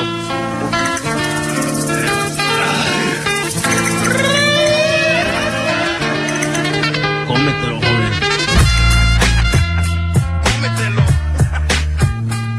Aquí estoy con mi vario, listo a hacer feria. Cartel Cypress Hill está en tu queso en México donde el sol quema duro y baja despacio. Tengo mis camaradas y todo está bien. Tengo una mansión en tierra que mide 100 y todos se den cuenta, vengo a hacer tranzas. Como chalino aquí estoy para la raza, me ven en mi rampa con todos los hierros, cuidando mi negocio con todos mis perros. No trates nada, tengo mis soldados, espíritu asesinos vienen preparados, raperos desesperados, es nuestra tema, el dicho de nosotros agarra la crema. Tequila.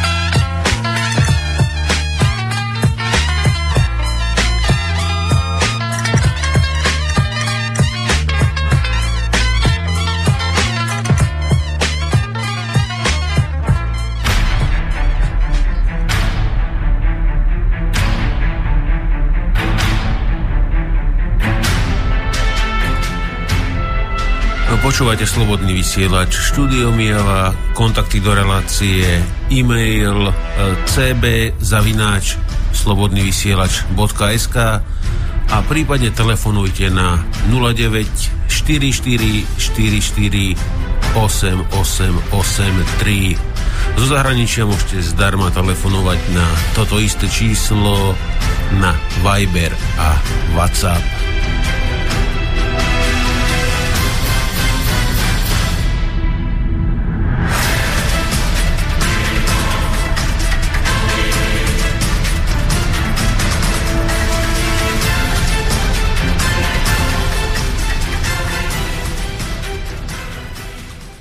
No a my pokračujeme ďalej s reláciou Kasus Belli eh, v zostave, eh, ktorú som spomínal na začiatku, takže e, zopakujeme si to. Igor Vlahovič z Českej republiky, z, z, Brňa, z Brna alebo z Brinclu tomu hovoria a majú šaliny, lebo som tam chvíľu pracoval. Áno, šaliny. Potom Miro Juriš, Martin Koller a Peťo Zábranský, odborníci od letectva a od iných záležitostí, takže pokračujeme ďalej. Začali by sme, ešte sa chvíľočku budeme venovať RC modelom, ktoré je možno zneužiť na rôzne veci. Opýtam sa teda Igora, aby som využil toho, že ho tu máme. Viem, že Igor sa venoval aj RC autám. Či by si nám mohol porozprávať, čo vlastne tieto modely dokážu, ako bývajú poháňané či batérie, spalovacie motory, prípadne verzie cestné alebo offroadové, ktoré by mohli byť teoreticky zneužiteľné na nejaký teroristický útok. Že, takže čo vlastne dokážu tieto zariadenia, do, dosah vysielačiek a podobne? No, v podstatě, já když jsem začínal s jako s autama a to byly vlastně moje první modely, tak to byl rok 2004. Samozřejmě v tu dobu de facto ještě uh, pomalu nebyly běžně uh, soupravy na 2,4. Tenkrát se jelo na auta jeli na 40 MHz, letadla lítaly na 35, že jo? Takže dosah byl takový docela žalostný, ale samozřejmě, jak člověk v tom byl několik let, tak všecko šlo dopředu. Baterie, které se jezdily vlastně niklokadmiový, Eh, tenkrát velká kapacita 2400 mAh, že to byl úspěch. Nahradili niklo kadmiové baterky, nahradili niklo metalhydridy, pak přišly lipol baterie, které stály šílený peníze. Na tu dobu třeba baterka stála přes 3000-4000 korun a e, začaly se zvětšovat kapacity, pak samozřejmě se zakázali z ekologického hlediska Eh, za pohon používat niklo kadmiové baterky. Dneska už v podstatě dosluhují i metalhydridy v mnoha odvětvích, hlavně v modelech. Eh, dává se to už jenom do těch nejlevnějších eh, RTR sestav a v podstatě dneska už máme lipol baterie v těch autičkách 1 ku 10 i těch offroad 1 ku 10, což je měřítko tak jsou dvoučlánky Lipol klidně o kapacitě 7000 mAh, 7 Ah. Pak záleží, jakou máte motorovou jednotku, eh, která, když samozřejmě je eh, vysokootáčková, tak vám dokáže eh, tu baterku v podstatě vybít za poměrně krátkou dobu. Čím menší počet závitů ten motor má, dneska se bavíme spíš už o střídavých systémech, protože i stejnosměrům postupně od, odzvoní, že jo, jak se říká, tak uh, pak dokážete s takovým modelem jet klidně hodinu uh, vytrvalostní závod, že jo? takže všechno je to o tom, uh, o kapacitě a o výkonu toho systému, tak jak je to v těch modelech letadel nebo i dronů, tak ty autička jsou to stejný a já jsem teda vždycky, nebo ze začátku jsem byl hlavně pro elektra, už z toho důvodu, že doma v paneláku jsem si jaksi nemohl dovolit e, začít eh, montovat spalovací e, motor, protože jednou jsem nastartoval na balkóně e, onroada 1 ku 5, no a pak jsem asi půl dne pucoval volej a, a benzín. V podstatě z toho linolea, ještě do dneska to tam bohužel je a mám to od manželky na talíři, takže Ono, jako já jsem byl vždycky elektrikář, protože to je takový, uh, dalo by se říct, nejčistší, ale samozřejmě měl jsem možnost uh, přes tři roky jezdit ty spalováky, ty velký měřítka, vyzkoušel jsem si i desítkový spalováček, jo, a vemte si, že takový auto, ten spalovák, dokázalo jezdit na jednu nádrž, to měl obsah, abych teďka nekecal, 4 deci, skoro půl hodiny, jo, a dosahoval to rychlosti kolem 80-90 km za hodinu zase v tom základním převodu. No a ty buginy, to je vlastně to stejný, že jo. U bugin se nehrálo na rychlost, tam se hrálo spíš na to, aby člověk ustál ty skoky na té jako dost náročné offroad dráze. Měl jsem možnost jako absolutní začátečník jeden závod vytrvalostní s buginou 1 ku 6 jet, byl to Herman, jestli si pamatuju dobře, No a jako pro mě jako amatéra a že jsem s tím nikdy nejezdil, byl problém to vůbec udržet na dráze, takže jsem většinou řoval na svého kolegu, aby mě nasadil.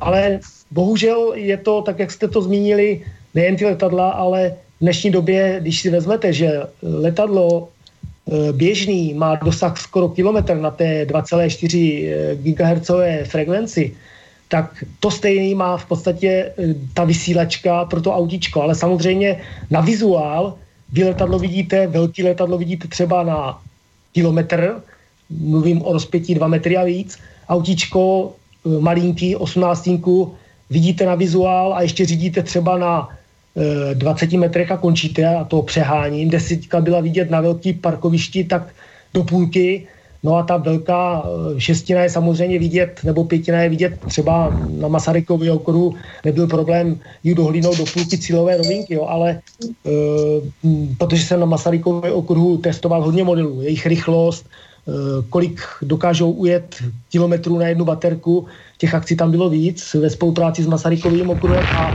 takže dneska, když by člověk do auta nasadil FPV systém, tak jak do toho letadla dronu, a měl ideální podmínky pro šíření obou těch signálů, tak i s tím autičkem na kratší vzdálenost prostě dojedete a prostě ta pětina veze strašný množství, tak jak dron pomalu unese sám sebe, ale tím se zkracuje zase jeho do baletu, že jo, protože přetížíte něco, tak ono se to znese, ale, ale pak už to prostě ten dolet nemá, takže i ty autíčka prostě mm, můžou být zneužitelný, jo, a mám takový pocit, že bych se nedivil, kdyby v té tramtárii to tam běžně nepoužívali, jo. Navíc je to cenově dostupný, koupíte hračku, lehce ji upravíte, no a když to potřebujete na kratší noc, tak ani nepotřebujete nic upravovat. Je to smutný, ale je to tak. Um, Martin, Martin, by som ťa upo- upozornil, strašné buchoty a šuchoty idú o teba. Neviem, uh, máš teraz tie nové sluchatka? Mám sluchátka, no.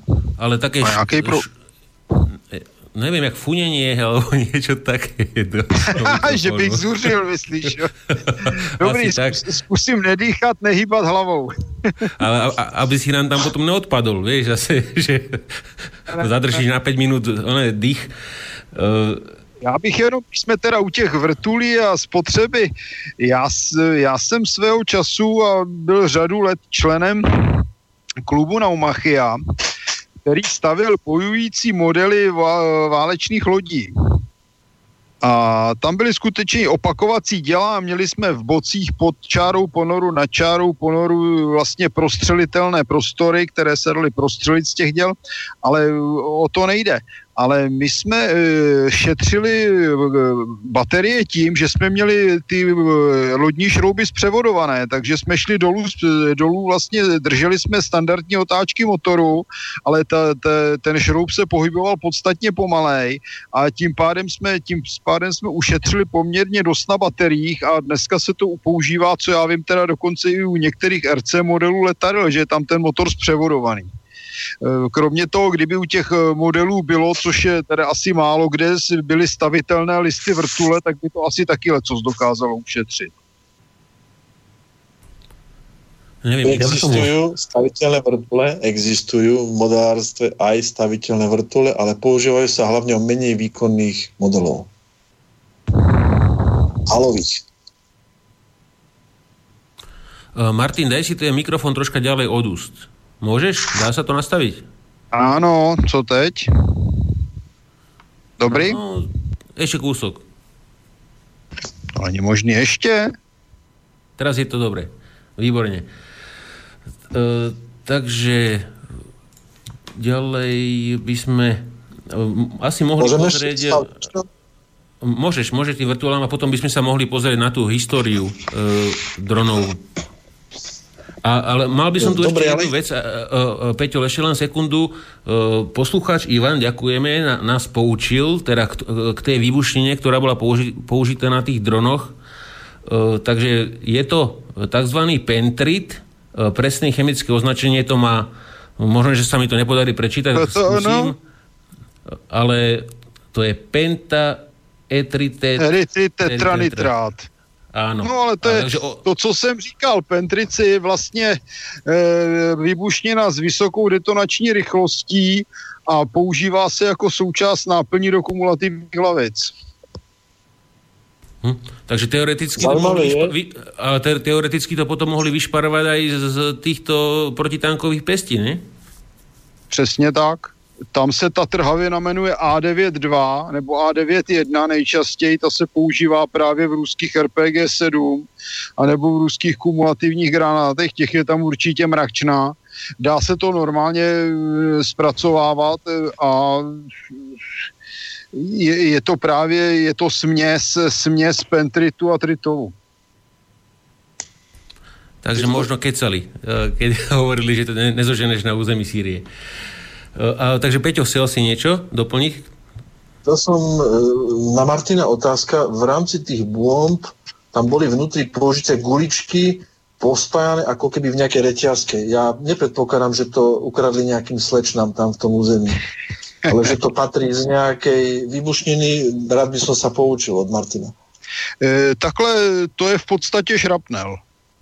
Ty kuličky Aha. patrně měly pospojované jenom proto, aby se jim nesypaly v ruce a normálně je naskládali a vlastně jim šlo o to vyrobit eh, střepinový efekt, protože jak jsem slyšel, tak to tělo té bomby bylo vyrobené na tiskárně, takže pokud neměli nějaký speciální materiál, o čemž pochybuju, tak to vlastně byl tvrdý papír, takže aby dosahli teda střepinový efekt, tak do toho naládovali ty kuličky, aby se jim dobře skládali, tak je v podstatě natahli na šňůrku, jak ten arabský růženec, co jsem mluvil. A je to v poriadku, keď, keď použijú kumulatívnu nálož spojení s takýmito guličkami? Ne, oni Nemala by tam byť... Já nevím, jestli použili kumulativní nálož, ale v podstatě i kumulativní nálože některé mají vpředu kumulativní vošku a po oboru kuličky. Aha, Takže tam je kombinovaný efekt, kumulativní střepinový. Rozumiem. Ja som chcel akurát jednu vec k tým autičkám, že tie autička sú skutočne použiteľné len na malú vzdialenosť vzhľadom na povrch po asfalte. Musíte to mať na viditeľnosť, čo je pri veľkosti toho modelu veľmi malá, čiže to vyloženie pustíte to spod svojho auta na nejaké iné auto a tá bugina to si už vôbec neviem predstaviť. S kamerou vôbec, pretože ten obraz by bol totálne rozhádaný, takže uh, nedávam veľmi nejakú veľkú šancu použiť buginu na veľkú vzdialenosť. Je to dosť komplikované. O mnoho jednoduchšie je to týmto leteckým spôsobom. To je môj názor. E, takhle já jsem v tom Iráku viděl, jak to, jak to dělali. Martin, no. sekundičku, len máme, máme poslucháča na linke výnimočne, tak vyskúšame ho. Takže pekný večer, môžete hovoriť? Dobrý večer, pán. Páni, mám dve prozbičky. Prvá, neviem, či je zrealizovateľná, ale vy ste hovorili, že ste niekde našli fotografie tých lietadiel alebo RC mobilov, nechcem to nazvať drony, ktoré utočili na tú základňu.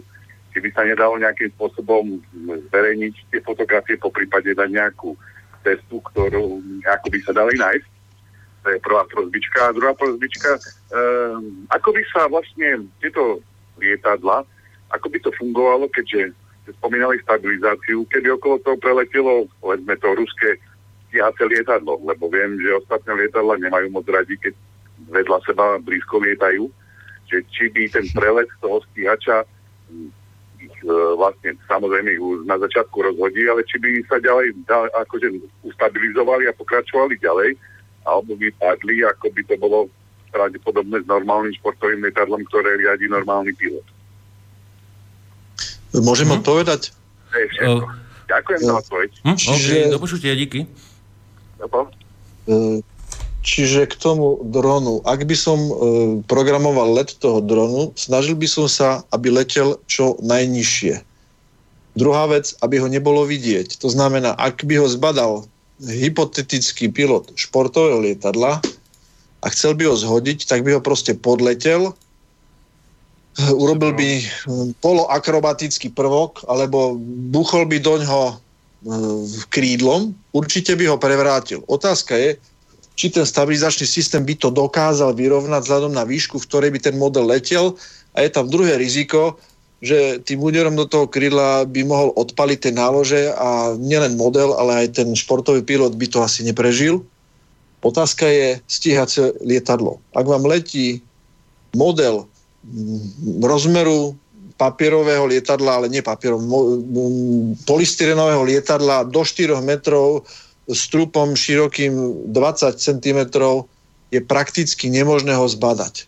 Keď to pošlete vo výške 50 metrov, ten pilot z niekoľko 100 metrov až kilometrov nemá šancu si ho všimnúť. Ak by si ho všimol a preletel by kolo neho, znova by dostal vďaka e, vírom buď z krydiel alebo z celkového, z celkového preletu toho aeroplánu stíhacieho kolo by ho mohol roztrhať.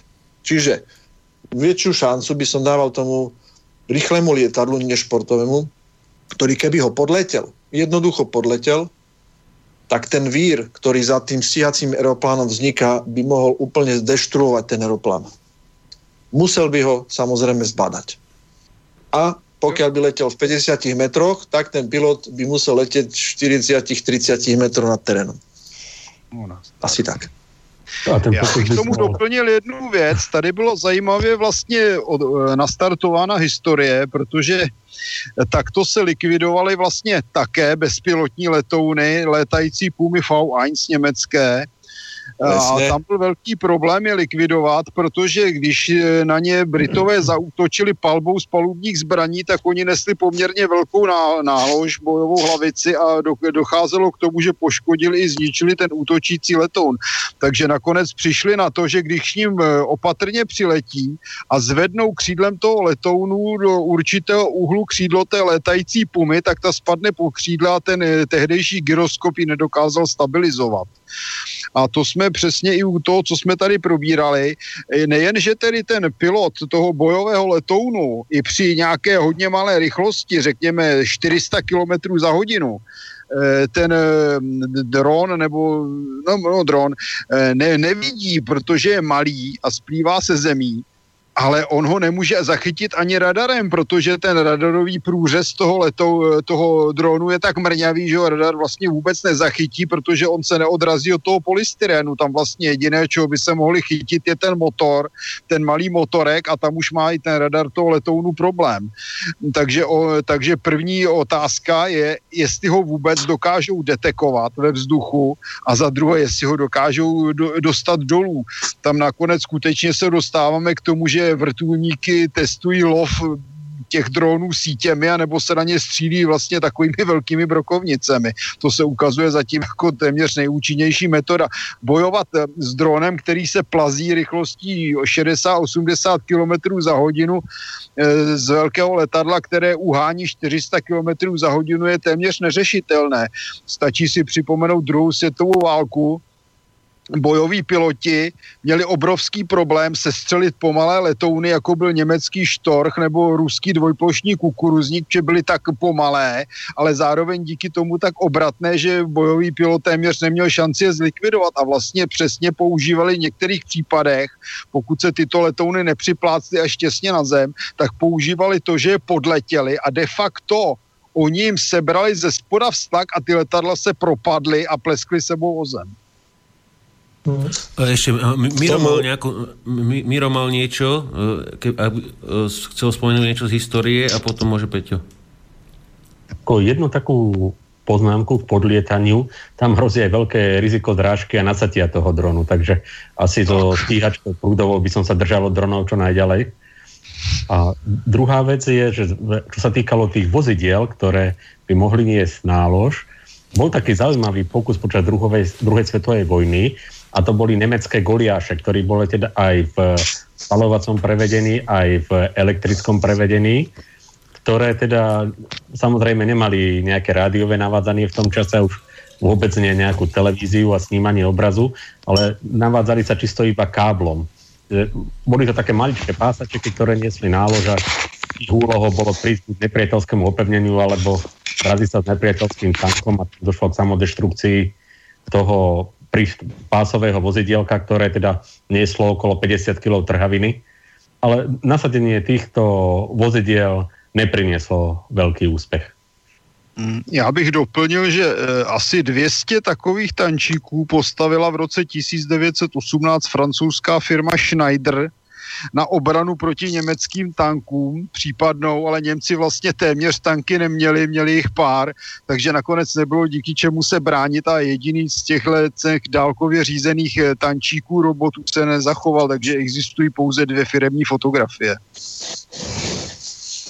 No, ja by som tu mal e, otázku od poslucháča Peťa na Igora. E, tro, troška odbočíme na chvíľu od tej vojenskej, vojenskej časti, ale Igor, zaujímalo by ho, e, že z tých dronov, ktoré si teda testoval, alebo kvadrokopter, že, že či on plánuje kúpiť nejakú a že, že či by si ho vedel teda poradiť, dosť ťažká otázka, že, že, že ktorý je v celku schopný a alebo pre ktorým by si ho varoval, že toto, urč, toto určite nie je, lebo e, keď si to zoberieme, tak e, na trhu je toho obrovské množstvo t- rôznych typov, e, Čína chrlí rôzne, niekedy sú to fakt ako zúfale, zúfale veci, ktoré ledva zvládnu vyleteť.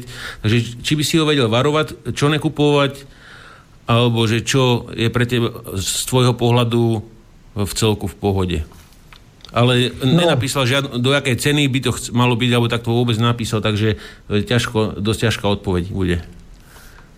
No, ono to je v podstatě e, velice jednoduchý. Jo, uh, DJI je v podstatě lídr na trhu a konkurenci v podstatě nemá žádnou. Snažila, s, jako pár výkřiků do tmy bylo, že tady byla Volkera, která se jim chtěla přiblížit. Uh, GoPro začalo vyvíjet a dokonce vyvinulo svůj dron GoPro Karma, že jo, který byl schopný nést kameru GoPro a zároveň jste to měli potom jako, hem, jako ruční gimbal. Eh, Parod v podstatě rozjel bebopy, rozjel tady eh, Parod Disco, co jsou autonomní vlastně samokřídla. Eh, těch výrobců tady bylo spousta, ale co se děje? GoPro zastavilo svou výrobu dronů, protože jsou dobří v kamerách, ale prostě tu technologii toho lítání moc neměli pod čitou Parod skončil v podstatě taky ze svou divizí některých dronů, co jsem tak zatím viděl. Zatímco DJI v podstatě jede jeden dron za druhým a já jsem vlastně měl tu možnost otestovat v podstatě jednak hračky, ale o tom tady bavit nebudeme, protože hračku dneska koupíte za 500 korun českých, což je nějakých děleno 26 korunama eur, nevím, přepočtěte to na ty vaše. 20. No, zhruba 20 euro a už v podstatě lítáte, ale je to na domácí použití, e, nemá to žádnou stabilizaci, dobře, gyroskop to má, že vám to vyrovnává horizont, e, někdy to má kamerku se šíleným rozlišením, ale na takový to první naučení, nebo jestli mě to bude bavit, jako dobrý. Testoval jsem tady Galaxy Visitor značku, mám doma ještě teďka, tady ve skříni se mě válí LRP H4 Gravit Nano, což je e, kopterka ve velikosti v podstatě čtvrtinové dlaně, jo, to váží pár gramů, lítá to čtyři minutky, je s tím sranda, ale když vám to spadne na zem, tak se obouchají vrtule a dron potřebuje nový vrtule, pak motorek. Bavíme se o dronu, který už by měl trošku fungovat.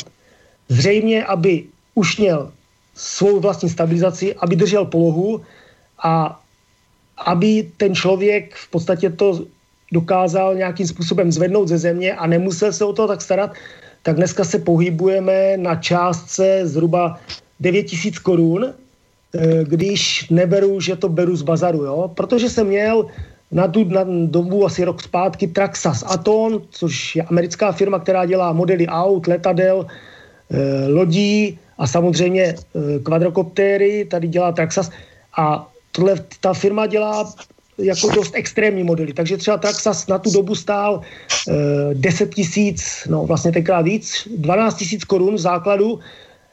Neumělo, nema, nemělo to teda kameru, ale už to bylo sportovní, drželo to výšku, pozici vracelo se to na místo zletu, e, dosah to mělo asi kolem e, 600 metrů a jako fungovalo to spolehlivě, ale když už by pán chtěl v podstatě v dnešní době e, pořídit slušný stroj, tak uh, už dneska se dá v podstatě koupit, uh, zase budu mluvit o DJI značce, protože tu v podstatě tam mám největší přehled, tak uh, strašně oblíbenou značku, jako typ, typem byl DJI Phantom, jenže začalo se s jedničkovou řadou někdy v tom roce 2002, 2003, když, teda, pardon, 2012, 2013, ale pak hnedka přišla řada dvě, pak Vision Plus, který už měl vlastně kameru na tříosí stabilizačním systému, takže úplná vymoženost. Dosah to mělo v FCC módu, což bylo přepínatelný mezi právě 25 mW a 100, 100 mW, tak se dolítávalo zhruba do 600 metrů vzdálenosti a bylo tam ještě přenos videa i řídícího signálu. Já osobně mám už přes dva roky Eh, podstatě DJI Phantom 3 Advance, což je taková zlatá střední cesta, ten dron, nebo ten, tam, ta, ta kvadrakoptera začala před dvouma rokama na hranici 35 tisíc korun. Dneska se dá ve výprodeji pořídit za 21 tisíc korun zhruba, jestli ještě někde je skladem.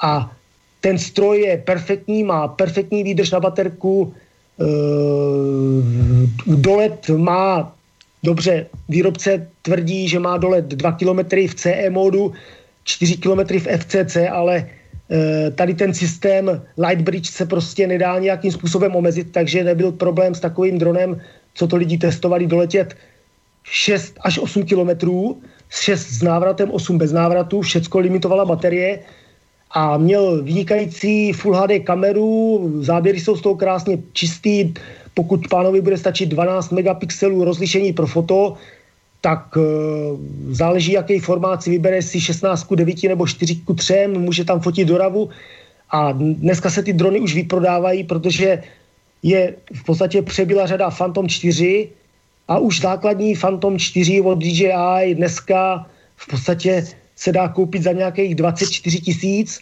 a ten stroj má ještě lepší kameru, delší dolet, lepší parametry. Nahradilo to už Phantom 4 Pro Plus, který má už protikolo, protikolizní senzory vpředu i vzadu. E, v podstatě jediný, kdo trošku jim může, ale jenom trošku šlapat na pady, je možná Unique z Typhoon H, Real Science, kdy, což je vlastně e, hexakoptéra, podstatě, která má taky senzorický systém a je údajně schopná letět i po lesní cestě a dokáže se vyhnout vlastně veškerým překážkám v režimu follow, kdy sleduje vlastně toho člověka, který ho ani nemusí aktivně řídit. Ale jako tam strašně záleží na penězích, ale nový stroj, ten nejlevnější od DJI dneska v podstatě je Phantom 3 Standard, což je v podstatě stroj, kdy obraz je přes Wi-Fi, řízení je na 5.8 na 25 milíkách, takže lidi s tím doletí 250-300 metrů daleko, už jim padá řídící signál obraz, nejsou příliš spokojení, chtěli by trošičku dál, protože jsem schopný ten dron řídit na vizuál v dobrým počasí v té velikosti 330, to znamená 33 cm rozpětí mezi, mezi vrtulema na nějakých 500 metrů, když je dobrý počasí a dobrá viditelnost. Takže e, tohle je vlastně nejlevnější varianta. U nás to stojí nějakých Eh, tady 13 500 korun. Eh, dneska udělali novinku Phantom 3 eh, Special Edition, což dělali tomu reklamu, že dron doletí v CE modu 4 km, což byl naprostý nesmysl, protože i když jsem to netestoval, tak to testovali jiní a novou aktualizací, protože DJI vlastně posílá do éteru stále aktualizace, no tak eh, to omezili v podstatě a v českých nebo v evropských standardech ten stroj doletí na 300 metrů, tak jak standard a končíte. To znamená, má to sice lepší kameru, 4K, ovšem 4K na nějakých 25 snímcích za sekundu, to není žádná hitparáda, to už radši Full HD na 50 snímcích v palu nebo 60 v NTSCčku, kdy už ta kompozice potom eh, hlavně při otáčení rychlým je podstatně plynulejší. Eh, na trhu je DJI Mavic Pro, který má luxusní parametry, skladací dron, který složíte, eh, když ho složíte, má velikost v podstatě poločviční A4, dáte to do baťušku, má to 750 nebo 780 gramů letové hmotnosti a v podstatě dolet zase nikdo neomezoval. To znamená, v českých podmínkách se má lítat na dohled, Eh, tak, jak by to měli všichni uctívat. To, že se to neděje, je bohužel běžná realita, ale osobně si myslím, že když někdo pustí tenhle stroj v malé výšce eh, někde na volné louce, daleko od zástavby, tak tím rozhodně mm, ohrožuje okolí mnohem méně, než ten, kdo si koupí tady stroj za 25 tisíc nebo 20 tisíc ve výprodeji a jde s tím lítat na Václavský náměstí do Prahy, že jo? což je neakceptovatelné, protože jsem byl při testování svědkem několika mých nehod, kdy selhal motor a kvadrakoptéra šla k zemi, no a když vám spadne na hlavu e, stroj, který váží 1,5 kg, tak vám z 20 metrů nepadá 1,5 kg, ale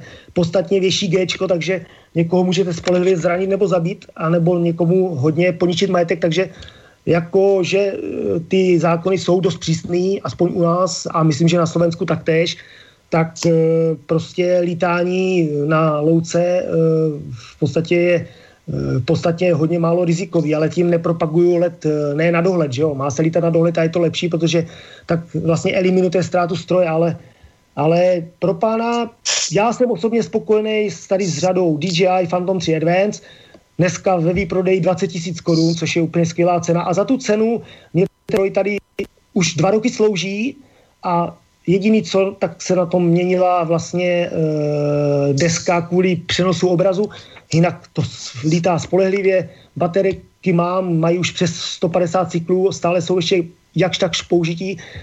Pokud bych chtěl něco kvalitnějšího, tak můžu doporučit Phantom 4, který má už samozřejmě lepší kameru, větší počet snímkování, ale mobilita je trošku omezenější, protože to je veliký tak, jak ta Phantom 3, anebo pokud by se spokojil s malým dronem, eh, který má velice příznivou cenu, i když by to taky mohlo trošku zlevnit, tak je DJI Spark, což je dneska nejmenší dron s dvou jsou stabilizací. U nás to začíná v kombu, tedy s vysílačkou a s dvěmi bateriemi na nějakých 20 tisících. Jinak se to dá koupit za 15 tisíc korun českých bez vysílačky s jednou baterií, kdy to ovládáte vlastně buď pomocí mobilního telefonu, buď gesty, ale ono se tomu říká selfie drone, protože ten dosah je tam zase kolem 200 metrů max. Páč je to řízeno přes buď 2,4 nebo 5,8, záleží, která frekvence je e, více e, prostupná, a e, nebo potom jedině bazarový stroj, ale tam si člověk musí dávat pozor na to, od koho kupuje, zda ten stroj nebyl havarován a můžete koupit takzvaného zajíce v pytli. Takže já osobně jsem zastáncem koupit stroj nový se zárukou, byť přes třeba i českou distribuci, což dneska není problém, ale aby to stálo za to, tak by si ten člověk měl pořídit, počítat s částkou minimálně, minimálně aspoň těch 20 tisíc korun, no, aby to aspoň trošičku stálo za to. No. A, a, Igor, ešte doplňujúca otázka k použitiu uh-huh. kvadrokopter v, v zimných podmienkách. Ja som napríklad lietal pri minus 5 a už bolo poznať, aj keď sú tie batérie nové, že už, už tá výdrž nebola taká, no. ako, ako pri ideálnych nejakých podmienkách, pri 20 stupňoch alebo tak. Takhle, e, já jsem testoval e, stroje jako dost důkladně, jo? ať už to byla jednička, dvojka, trojka, přirozeně ze vzrůstající vyšší řadou se zlepšuje kvalita baterií, jejich kapacita a tak dále. V létě lítat se strojem Eh, ve velký vedru taky není eh, žádná legrace, protože zase naopak eh, se to velmi špatně chladí, byť to má pasivní chlazení. Vevnitř procesor je chlazen větráčkem, dejme tomu, ale i v těch vedrech to nebylo ideální, když se baterka v podstatě zahřívala nad 60 stupňů. Když už člověk vytáhl z drona po 20 minutách letu, tak to v podstatě žhnulo. Já jsem testoval dron, konkrétně Advance v minus 11, a nebyl problém se ve vzduchu udržet eh, přes 20 minut, 21 minut letu, ale eh, to jsem do stroje dával baterii, která měla pokojovou teplotu, to znamená v podstatě měla nějakých 21 stupňů. To znamená, já jsem ji vlastně zabalil tenkrát do novinového papíru, měl jsem to v termosáčku, teprve na místě jsem to vložil do stroje, zahřál jsem řídící jednotku a protože ta baterka byla nová, Eh, tak vydržela úplně bez problémů a i při tom mrazu se zahřála při tom provozu na nějakých, pamatuju si to dobře, 32 stupňů Celzia, jo? což bylo příjemný. Eh, DJI, protože lidi s tím lítali opravdu ve velkých mrazech a v, ještě do slunce jako v silném větru, tak tam nahráli do všech strojů firmware, který v podstatě vám zamezí, že ten stroj, pokud teplota baterie, protože ona má sám, sama o sobě procesor v sobě, tak pokud klesne teplota pod 15 stupňů Celzia, tak stroj nenastartujete. Je to z toho důvodu, že jsem, protože se zabývám i opravou dronů z toho hobby hlediska, tak lidi jejich největší chybou bylo, že v podstatě vzali stroj, šli s ním na výlet, dejme tomu, že už bylo pod nulou nebo kolem nuly, baterky měli v batohu, neměli je v teple, jak se říká, a dali do stroje studenou baterku. No a to je jedno, jestli je to baterka do autička, nebo do telefonu, nebo, nebo do navigace. Mráz, studený vítr dělá to, že vám okamžitě likviduje napětí. To znamená, kapacita baterky může být klidně 100%, to není problém. Ale sám jsem si to otestoval, nová baterie za studena, dokud měla aspoň těch 16 stupňů, tak jsem to nastartoval. Vyletěl jsem pruce do výšky třeba 10-15 metrů a viděl jsem, jak rapidně pokleslo napětí. Jenže když je ta baterka nová, tak ještě to napětí si podrží mnohem víc a mnohem déle. Ale stejně ten stroj v tom vzduchu vydrží podstatně kratší dobu, nehledě na to, že ty baterky strašně ničíte.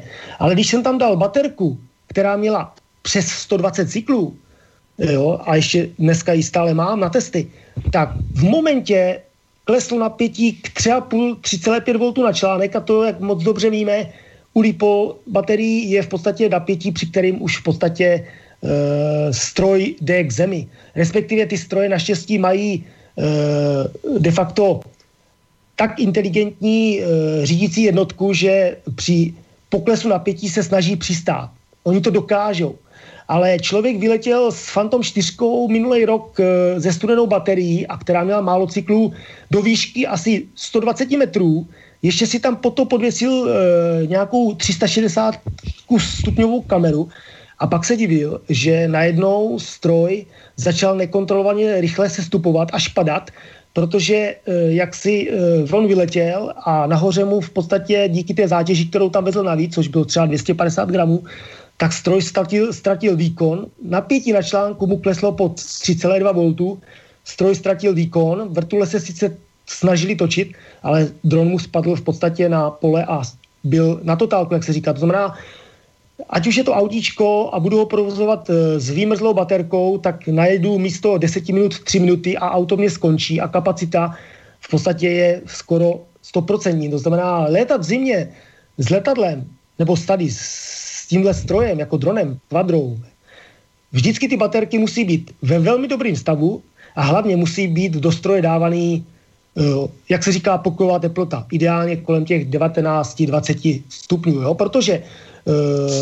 jsem udělal několik testů a opravdu jsou dohledatelný na YouTube, eh, kde jsem ty testy dával jakoby veřejně. Otázka zní, jestli ty lidi si to dokáží najít. A tam opravdu staré baterky šly v podstatě podstatně rychleji dolů než nový, ale eh, dá se lítat, dá se lítat i ve větším mrazu, ale čím větší mráz, tím větší teplota té baterky musí být. Takže když by šel třeba, tak jak jsem chodil, šel já minulý rok na expedici na Pradět, tak jsem měl sebou čtyři baterie, respektive pět, a všechny byly v termovacích a ještě těsně před startem jsem si to vlastně zahříval takovýma mm, nahřívákama, které se, jak se říká, plus, spluskly. Ten sáček se roztopil zhruba na 40 stupňů a jsem to tu baterku tím obalil a dával jsem mu do stroje předeřádou, protože když jsem jednu baterku tak neudělal, tak jsem vystartoval a do 4 minut jsem byl na zemi. Musel jsem přistát nouzově, protože mě kleslo napětí pod 3 V jo, a ta baterka pak už je vlastně de facto odsouzená ke zničení. Takže pozor na to, lítat se dá, ale jak jsem říkal, ty baterky musí být v dobrým stavu a hlavně člověk musí spurt kontrolovat napětí. A kolik taková baterka přijde?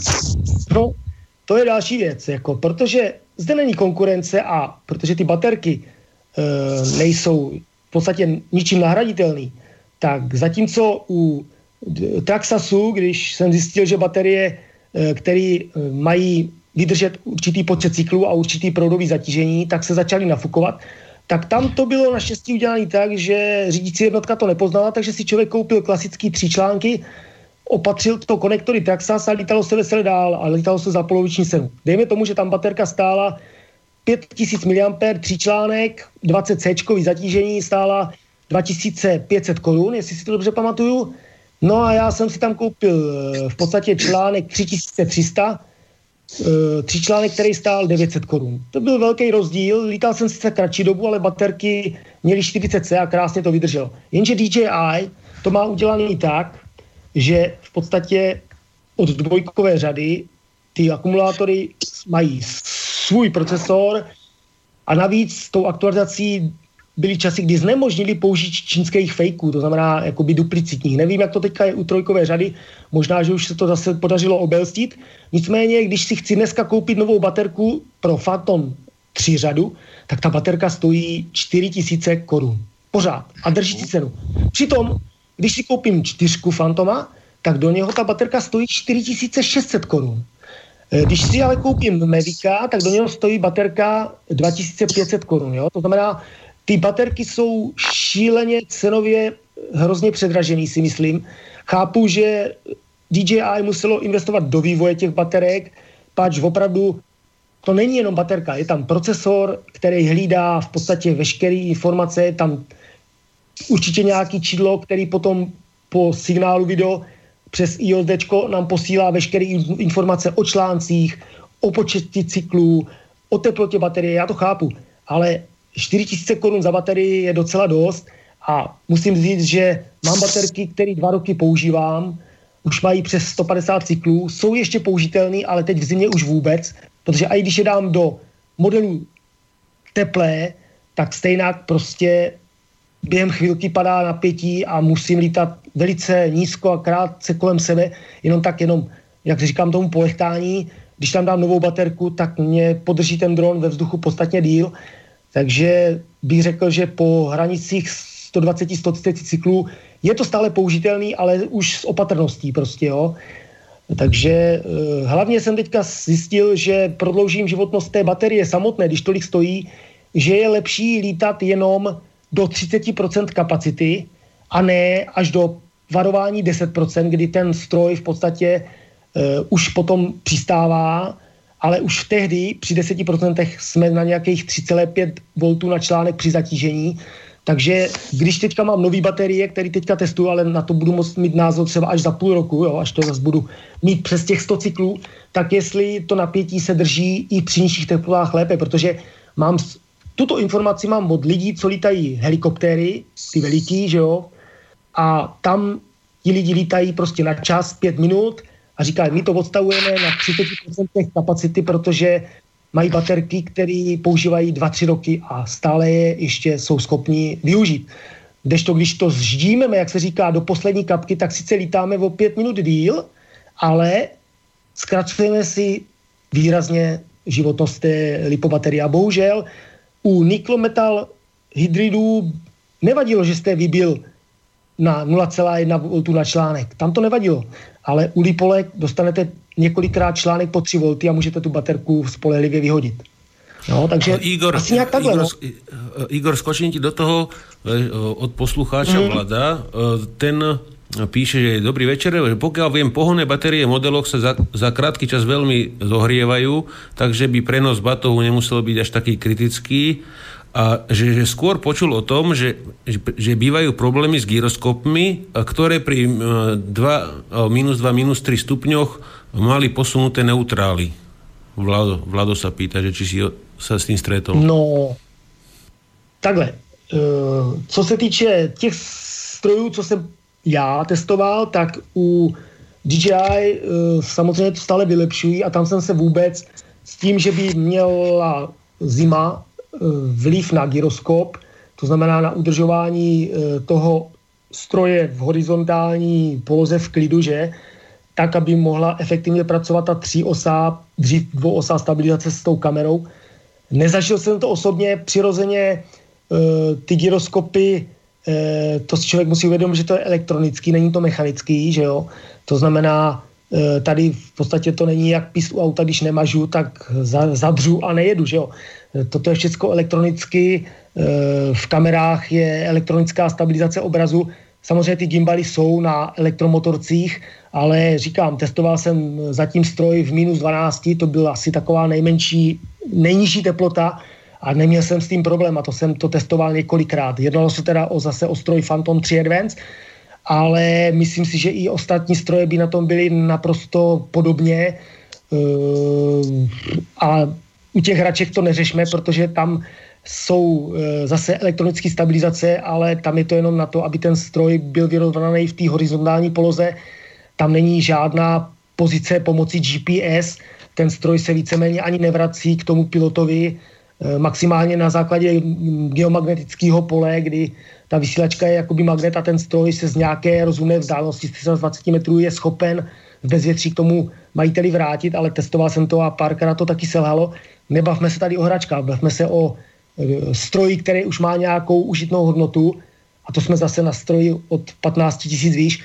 Ne, nezažil jsem to, e, je to možný, že to někdo někdy zažil, je to přece jenom stroj, může tam nastat nějaká neočekovaná věc, ale že by nefungoval gyroskop, jedině když dron spadne cizím zaviněním, tak samozřejmě se může rozasit ten gyroskop jako takový, ale to potom je potřeba ten samotný stroj skalibrovat, to znamená postavit ho na, na vodorovnou podložku bez jakýchkoliv rušivých elementů, jako je obrazová, obrazovka reprobedného, protože tam máme citlivé součástky, včetně kompasu a uh, gyroskopu, udělat kalibraci řídící jednotky a ten stroj by se měl zase vrátit do původního uh, 100% stavu. Ale Říkám, stát se to samozřejmě může, ale já osobně jsem to za kariéru nezažil, že by stroj eh, jako nedržel eh, rovinu. Mně se spíš stalo to, že buď se zbláznila řídící jednotka a i když jsem měl všechno skalibrováno a zapsán homepoint, tak stroj vzal roha a pak jsem ho našel prostě někde havarovaný e, podle poslední pozice. A nebo se mně stalo, že nedržel správně pozici, protože měl malý počet satelitů, což je problém hlavně u dvojkové řady Fantomů, u standarda a myslím, že ani SE verze DJI nemá GPS a GLONASS, to znamená dvojitý satelitní systémy, zdvojený, to znamená, co to znamená? Víc satelitů, mnohem přesnější pozicování a mnohem přesnější dráha letu, že jo? Takže stroje, co mají jenom GPS, tak jsou na tom hůř a tam, kde jsem s dvojkou e, nebyl schopný chytit satelit, tak e, ten, kdo byl v České republice a byl e, u vstupu do Macochy, jo, do Munkejní jeskyně, což je hluboký údolí, tak dvojka neměla žádný satelity, dal se tam lítat pouze v atimódu, to znamená ze stabilizace výšky, nikoli polohy, tak e, s trojkou jsem tam chytil normálně 7 satelitů a normálně jsem byl schopný letět ve stabilizované poloze, teda jako ze stabilizací polohy. Ale tak, jak jste to říkali, nezažil jsem to osobně, že by se gyroskop mrazem prostě rozhodil. Nezažil jsem to. Igor, mám tu takú jednu otázočku na odľahčenie od poslucháča Jana. Okay. Pýta sa, že, že on by potreboval dron, ktorý má zoom, pretože že minule, že šmíroval susedku pri bazéne a že mu to, sundala, že, že mu to sundala s metákom. Že, že on by potreboval niečo z väčšej výšky. No, tak to je další věc. E, ano, legislativa je jedna věc, e, sousedský vztahy druhá. Ale e, takhle, ta technologie si myslím, že už dávno DJI to mají dávno, dávno vyřešený.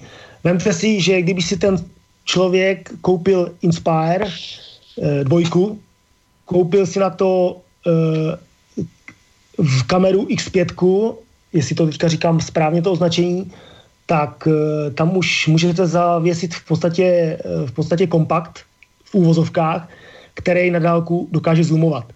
Samozřejmě tady u Phantom 4, trojky, Mavica, Sparka, tohle to zatím možný není, takže vy si tam prostě musíte doletět, anebo si to natočit eh, ve 4K, udělat si výřez, abyste něco viděli.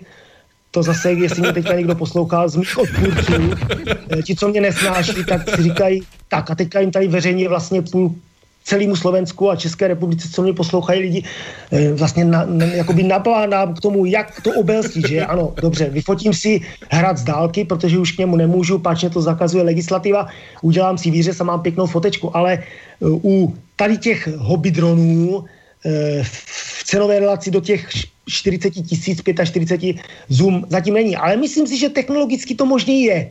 Určitě to je, akorát je to zatím DJI anebo jiní nedali do oběhu. Ale pokud si koupíte profi vybavení, když si vemte, že si koupíte uh, uh, S1000 od, od DJI, je to v podstatě oktokoptéra, že jo, která má nosnost tady, já nevím, mám unese uh, uh, Nexus od Sony sedmičku nebo GH od Panasonicu, normálně tam zavěsíte pod uh, gimbal klasický fotoaparát, že jo, a vyzumuje se ty, co potřebujete, takže jenže to je kráva veliká, že když s tím zlítnete, taky fouknete vlastně prádlo, co má e, na zahradě, že jo, takže zase z hlediska šnírování mít takovýhle velký dron e, pro osobní účely, navíc, když vás to stojí skoro čtvrt milionu, no nevím, jestli bych do toho šel. No a e, nejmenší je tady Spark, ze kterým můžete přiletět skoro až pod sukni, jak se říká, když si z toho udělám legraci, ale zase ta, ten obraz No a tam teda ta kamerka přirozeně menší optika znamená horší rozlišení a tak dále, takže e, bohužel ho zklamu, ale zoomování u těchto e, dronů zatím není, ale myslím si, že otázka tak roku, a já si myslím, že v dnešní době je to dávno, dávno hotová věc, byť by to mělo být třeba digitálně, ale zatím to není, zatím to není. Můžeme? Běžně dost... no, jasné, můžeš, nech se páči, Peťa. E, že bude to drahé riešenie a vyskladá si dotyčný e, profesionálnu kopteru a aj na foťáky existujú prstence s ovládaním e, so strvom, ktorý dokáže zoomovať akýkoľvek foťák, ktorý si na ten gimbal dáte. Alebo potom je tzv. stilt, stilt lacné riešenie, také, že to tá baba nezbadá a letí pod tú sukňu, no a je, tak to je to druhé riešenie. Ale veľmi v rýchlosti, keďže e, čas letí, chcel som len e, takúto vec povedať. Buď chcem kopteru na polietanie, naháňanie sa niekde v hale, to znamená vyloženie zážitková záležitosť buď na vizuál, alebo cez nejaký, nejaké okuliare, na ktoré sa mi premieta obraz.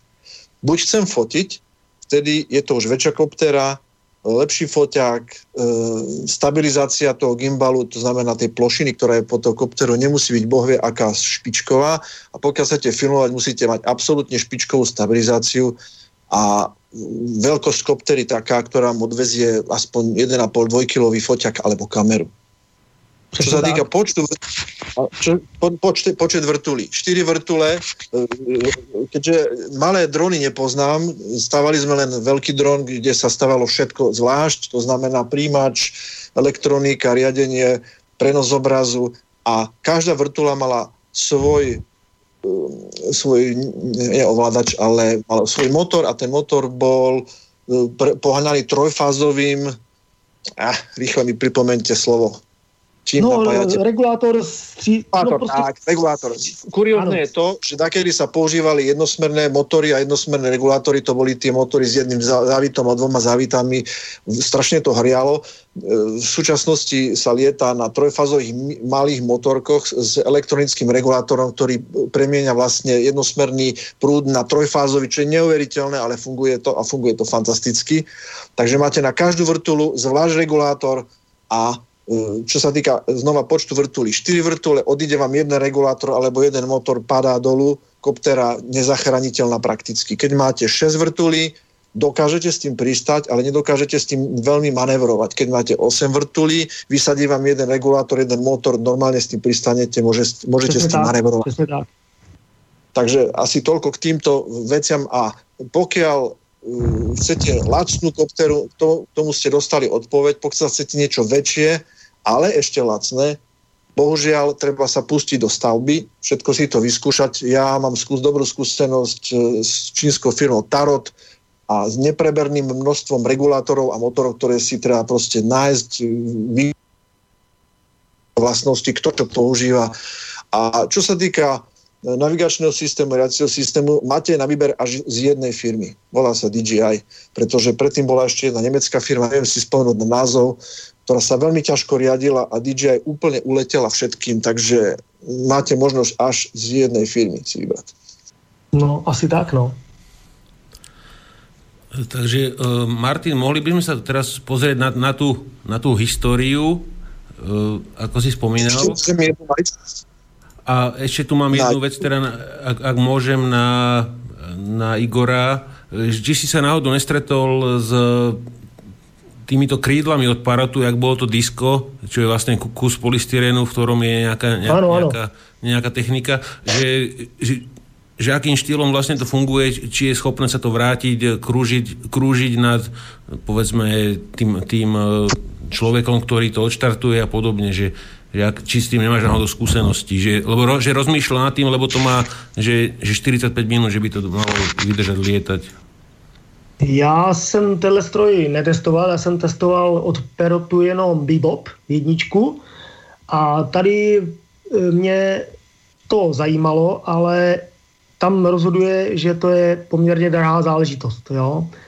E, ale viděl jsem jakoby spoustu videí e, na YouTube a tam skutečně e, to hodíte, v podstatě odstartujete a je schopno protože to je samokřídlo lehoučký, eh, opravdu těch 40 minut eh, ve vzduchu nebude problém a protože to má vlastně autopilota, tak jak měl eh, podle mě Perot, tak není problém, když v podstatě dáte mu příkaz, tak aby se to vrátilo ve stanovené výšce k vám, pak to v podstatě nad vama kroužilo a potom, když dáte příkaz, tak to pravděpodobně i samo přistane. Ale já jsem si pořizoval letadlo osobně z toho důvodu, když trochu odbočím, abych to letadlo aktivně řídil, protože dron mě už přestal bavit z toho důvodu, že jak si to letí samo. Jo? V podstatě jediný, kdy to bylo zajímavé, je, že dokud ještě ty staré dvojky se dali přepnout do plného manuálu, tak se s tím dala dělat aspoň nějaká akrobacie základní. Mohl jsem to otočit na jakoukoliv stranu, a Giro mě to vlastně povolil, nebo jsem ho deaktivoval. Trojka, čtyřka, Mavic, to jsou všechno stroje, kde už plný manuál je zrušený, takže s tím strojem lítám jenom blbůzdorně dopředu, dozadu, doprava, doleva a tím to končí. Jo? A nemám vůbec požitek z toho reálného náklonu, takže Pero Disco jsem uvažoval a když jsem zjistil, že bych vlastně měl zase jakoby autopilota, který za mě všechno udělá, tak jsem radši se čtvrt roku trápil, učil jsem se lítat, eh, zničil jsem pár EPPčkových bet, 14 stovek, no a dneska jsem rád, že to řídím aktivně, protože dneska, když eh, porovnám, jak jsem začínal, tak Zatímco kvadrokoptera už tu jsem uměl řídit i pospátku a zrcadlový efekt mě nedělal problém, tak eh, když jsem zlítal s letadlem, tak jsem byl za pár vteřin vlastně dole, jako jo, protože jsem to popratil proti sobě a zapomněl jsem, kde je výškovka, kde je směrovka. Tak eh, Perodisco eh, je docela drahá záležitost, ale věřím tomu, tak jak jsem to viděl na těch i propagačních videích, ale i těch, kteří to testovali v zahraničí, takže to může fungovat spolehlivě. Ovšem, tam se zase dostáváme přes částku 20 tisíc, jako jo, za komplet. Podstatně i víc a myslím, že i, i disko už bylo, ten, ta výroba byla ukončená. A druhá věc je, když už si to člověk koupí, tak aby, když to zakoupíte, ten dron nebo perodisko nebo cokoliv, aby na to byly náhradní díly, aby jste to nekoupili a najednou za půl roku zjistíte, že už na to nic neseženete nebo budete platit těžký zahraniční servis. To je druhá stránka věci a auto na zemi vám nikam neuletí, nespadne, ale letadlo, kvadrokoptéra nebo perot, je to stroj, může se zbláznit, někam vám uletí, rozpadne vám to na zem na louce, rozbijete to a co?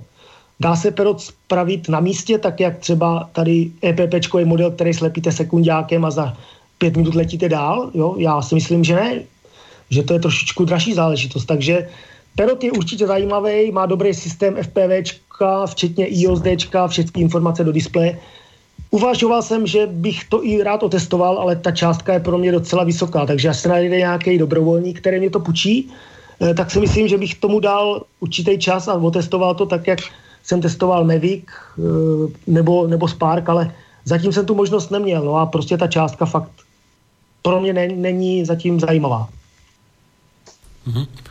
Takže chalani, uh, Martin, pozrieme sa na tú históriu troška?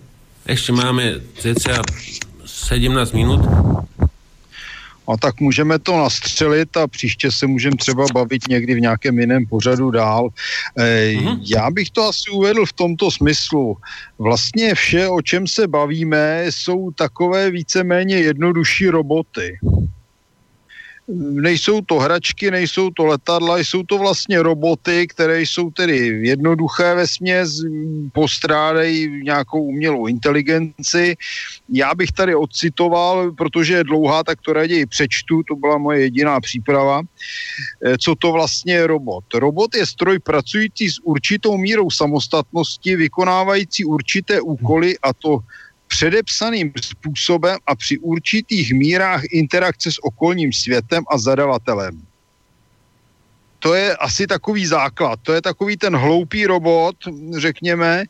Potom ten chytřejší by měl být schopen vnímat svoje okolí pomocí senzoru a reagovat na něj, zasahovat do něj, případně v něm vytvářet vlastní, si o něm vytvářet vlastní představu ve formě jakéhosi modelu. A tady máme vlastně první generaci robotů, které fungovaly na pevném programu. A základem eh, robotiky, což jsou všechny vlastně drony, jsou to bezpilotní eh, letouny, bezpilotní vrtulníky, eh, jsou to kosmické systémy, jsou to vozidla robotická, jsou to lodě robotické, jsou to ponorky robotické, všechno jsou to v podstatě roboty které tady nějakým způsobem fungují. E, druhá generace je tedy, e, funguje na senzorech. A základem té první generace je co? E, když si to uvědomíme, tak je to vlastně nějaký způsob, jak zaznamenat informaci a znova ji zpátky přečíst. A to jsme někde pomalu už ve starém Egyptě, kde se zkoušely různé automaty na prodávání nějakých nesmyslů do chrámů. Ve středověku existovaly hrací strojky, existovaly hodiny, existovaly orloje, kde se pohybovaly různé figury a podobně. A to jsme někde u základu, z kterého ty roboty vycházejí, ale vlastně po, pořádný způsob fungujícího robota se objevil ve chvíli, kdy se objevila nějaká nezávislá mechanická síla, ze začátku to byly právě ty hodiny, různé pérové strojky, ale vlastně opravdu fungující jakési první roboty se objevily až koncem 19. století, kdy běhaly elektromotory, běhaly spalovací motory, běhaly parní stroje. A e, potom Potom vlastně jsme se dostali k pohybujícím robotům a pokud ve chvíli, kdy se propojil ten mechanický systém pohybu s tím záznamem, záznamem informace, kterou bylo možno znova přečíst, tak jsme získali programovatelného robota. A to je vlastně ta první generace, že tedy ten robot dostal nějaký program a podle toho se pohybuje. Jak říkám, od uh, plavby pod hladinou až v kosmu. To jsou, to, to můžeme začít zase s tím, co jsme tady už posledně vzpomínali, že vlastně první robotická zbraň bylo torpédo. To asi to dokázalo uh, ze začátku udržovat hloubku, udržovat směr, později dostávalo i program, takže dokázalo tu loď sledovat, dokázalo různě kolem ní kroužit a tak dále. A v, e, součas, e, v současnosti těch e, různě řešených robotů je obrovské množství.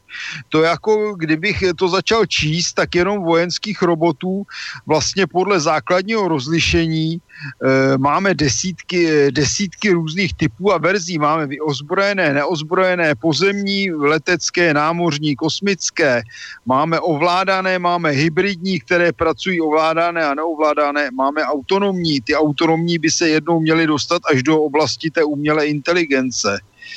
A eh, z dalšího hlediska máme, máme roboty vlastně i mezi těmi letouny, a nebo tedy drony, to nejsou jenom letouny, vrtulníky, vírníky, ale jsou i vzducholodě, balony dokonce. Ten kvadro, okto a dále kopter, to je vlastně vrtulník.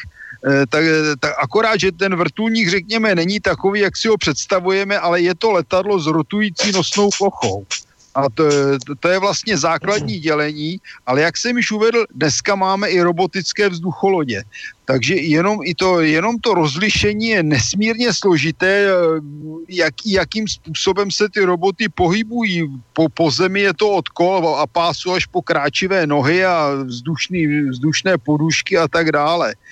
Takže to je v zásadě nesmírně složitá záležitost, která má obrovské množství variant a už i v té robotice dneska koupíte dálkově ovládaného mrňavého robota, který chodí jako pavouk a vejde se vám jich několik do ruky.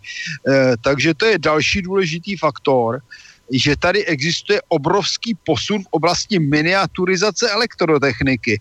Já si vzpomínám, když jsme dělali kdysi ty střílející válečné lodě dálkově ovládané s těmi primitivními vysílačkami značky Modela, no tam, eh, tam ta serva ta byla velká jak polovina krabičky od cigaret nebo jak eh, krabička od zápalek. Dneska máte servo, které je nějaké centimetr, centimetr na půl centimetru veliké a přitom dokáže téměř stejně, snad kromě tedy silového tahu tolik, co kdysi to velké, které bylo navíc mnohokrát dražší.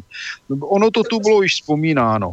Ale faktem je, že e, dneska ten robot se skládá vlastně z jakéhosi programu, z jakéhosi systému dálkového řízení navádění, případně pokud je tedy vyspělejší z nějakých senzorů, kterými může kontrolovat směr letu, výšku a tak dále, pokud to tedy nejsou programové senzory a e, z určité mechanické síly, kde se stále více přechází na elektromotor, který je tedy závislý na bateriích. A tam je, bych řekl, asi skutečně ta perspektiva robotů, to znamená, že bude elektrický, že bude elektronický a že bude stále více přecházet, řekněme, z toho ovládání manuálního na dálku s tou kamerkou, kterou tedy ten člověk by měl sledovat, kam ten robot letí, tak by se mělo přecházet skutečně až na tu úplnou autonomnost, že ten robot pojede, poletí nebo poplave úplně sám a maximálně bude sem tam hlásit, kde se pohybuje a pošle, řekněme, zkomprimované nějaké vizuální informace k, to, k tomu operátorovi. Ale to je v současné době stále ještě spíše hudba budoucnosti, protože i když některé roboty dokážou fungovat automaticky nebo relativně automaticky, tak jsou stále poměrně závislé na někom, kdo je odstartuje, kdo je chytá při přistání a tak dále. Pokud to tedy nejsou ty sebevražedné roboty na jedno použití, ty létající kamikaze, jejíž historie začala už někdy za první světové války a proslavili si tady jako letající Pumy Fout 1 za eh, druhé světové války. Dneska má kdejaká letecká řízená střela mnohonásobně modernější a efektivnější elektroniku než tyto před 50-60 lety eh, nejmodernější výkřiky, výkřiky technologie. Já nevím, jestli bychom měli se ještě zabývat nějakými konkrétními typy. Tady bylo mnoho řečeno, mluvilo se tu o goliáších, eh, mluvilo se tady o tančících Schneider, mluvilo se tady o eh, řízených nebo tedy robotických střelách V1.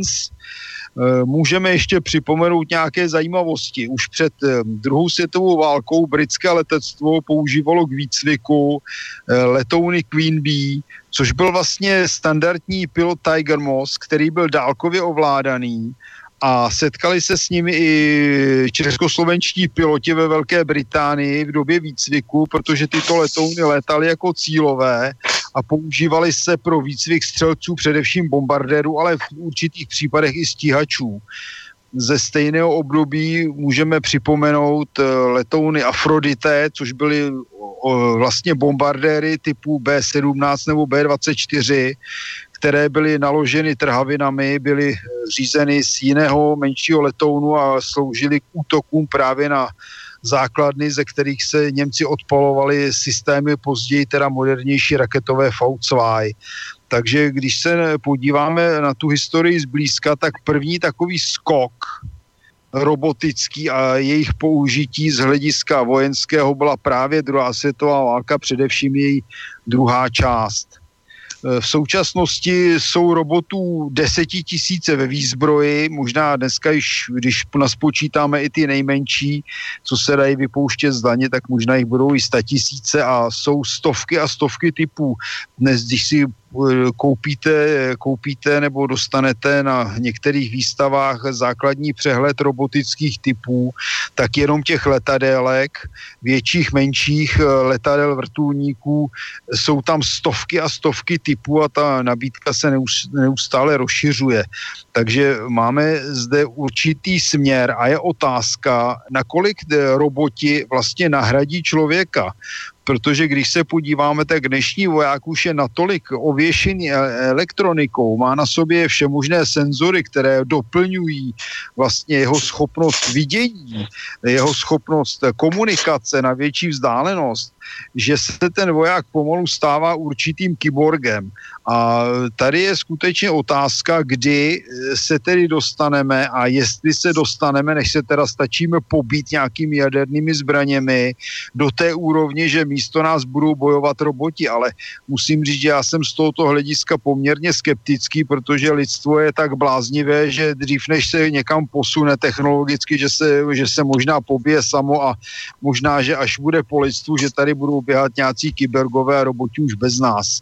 Takže to je asi takový úvod.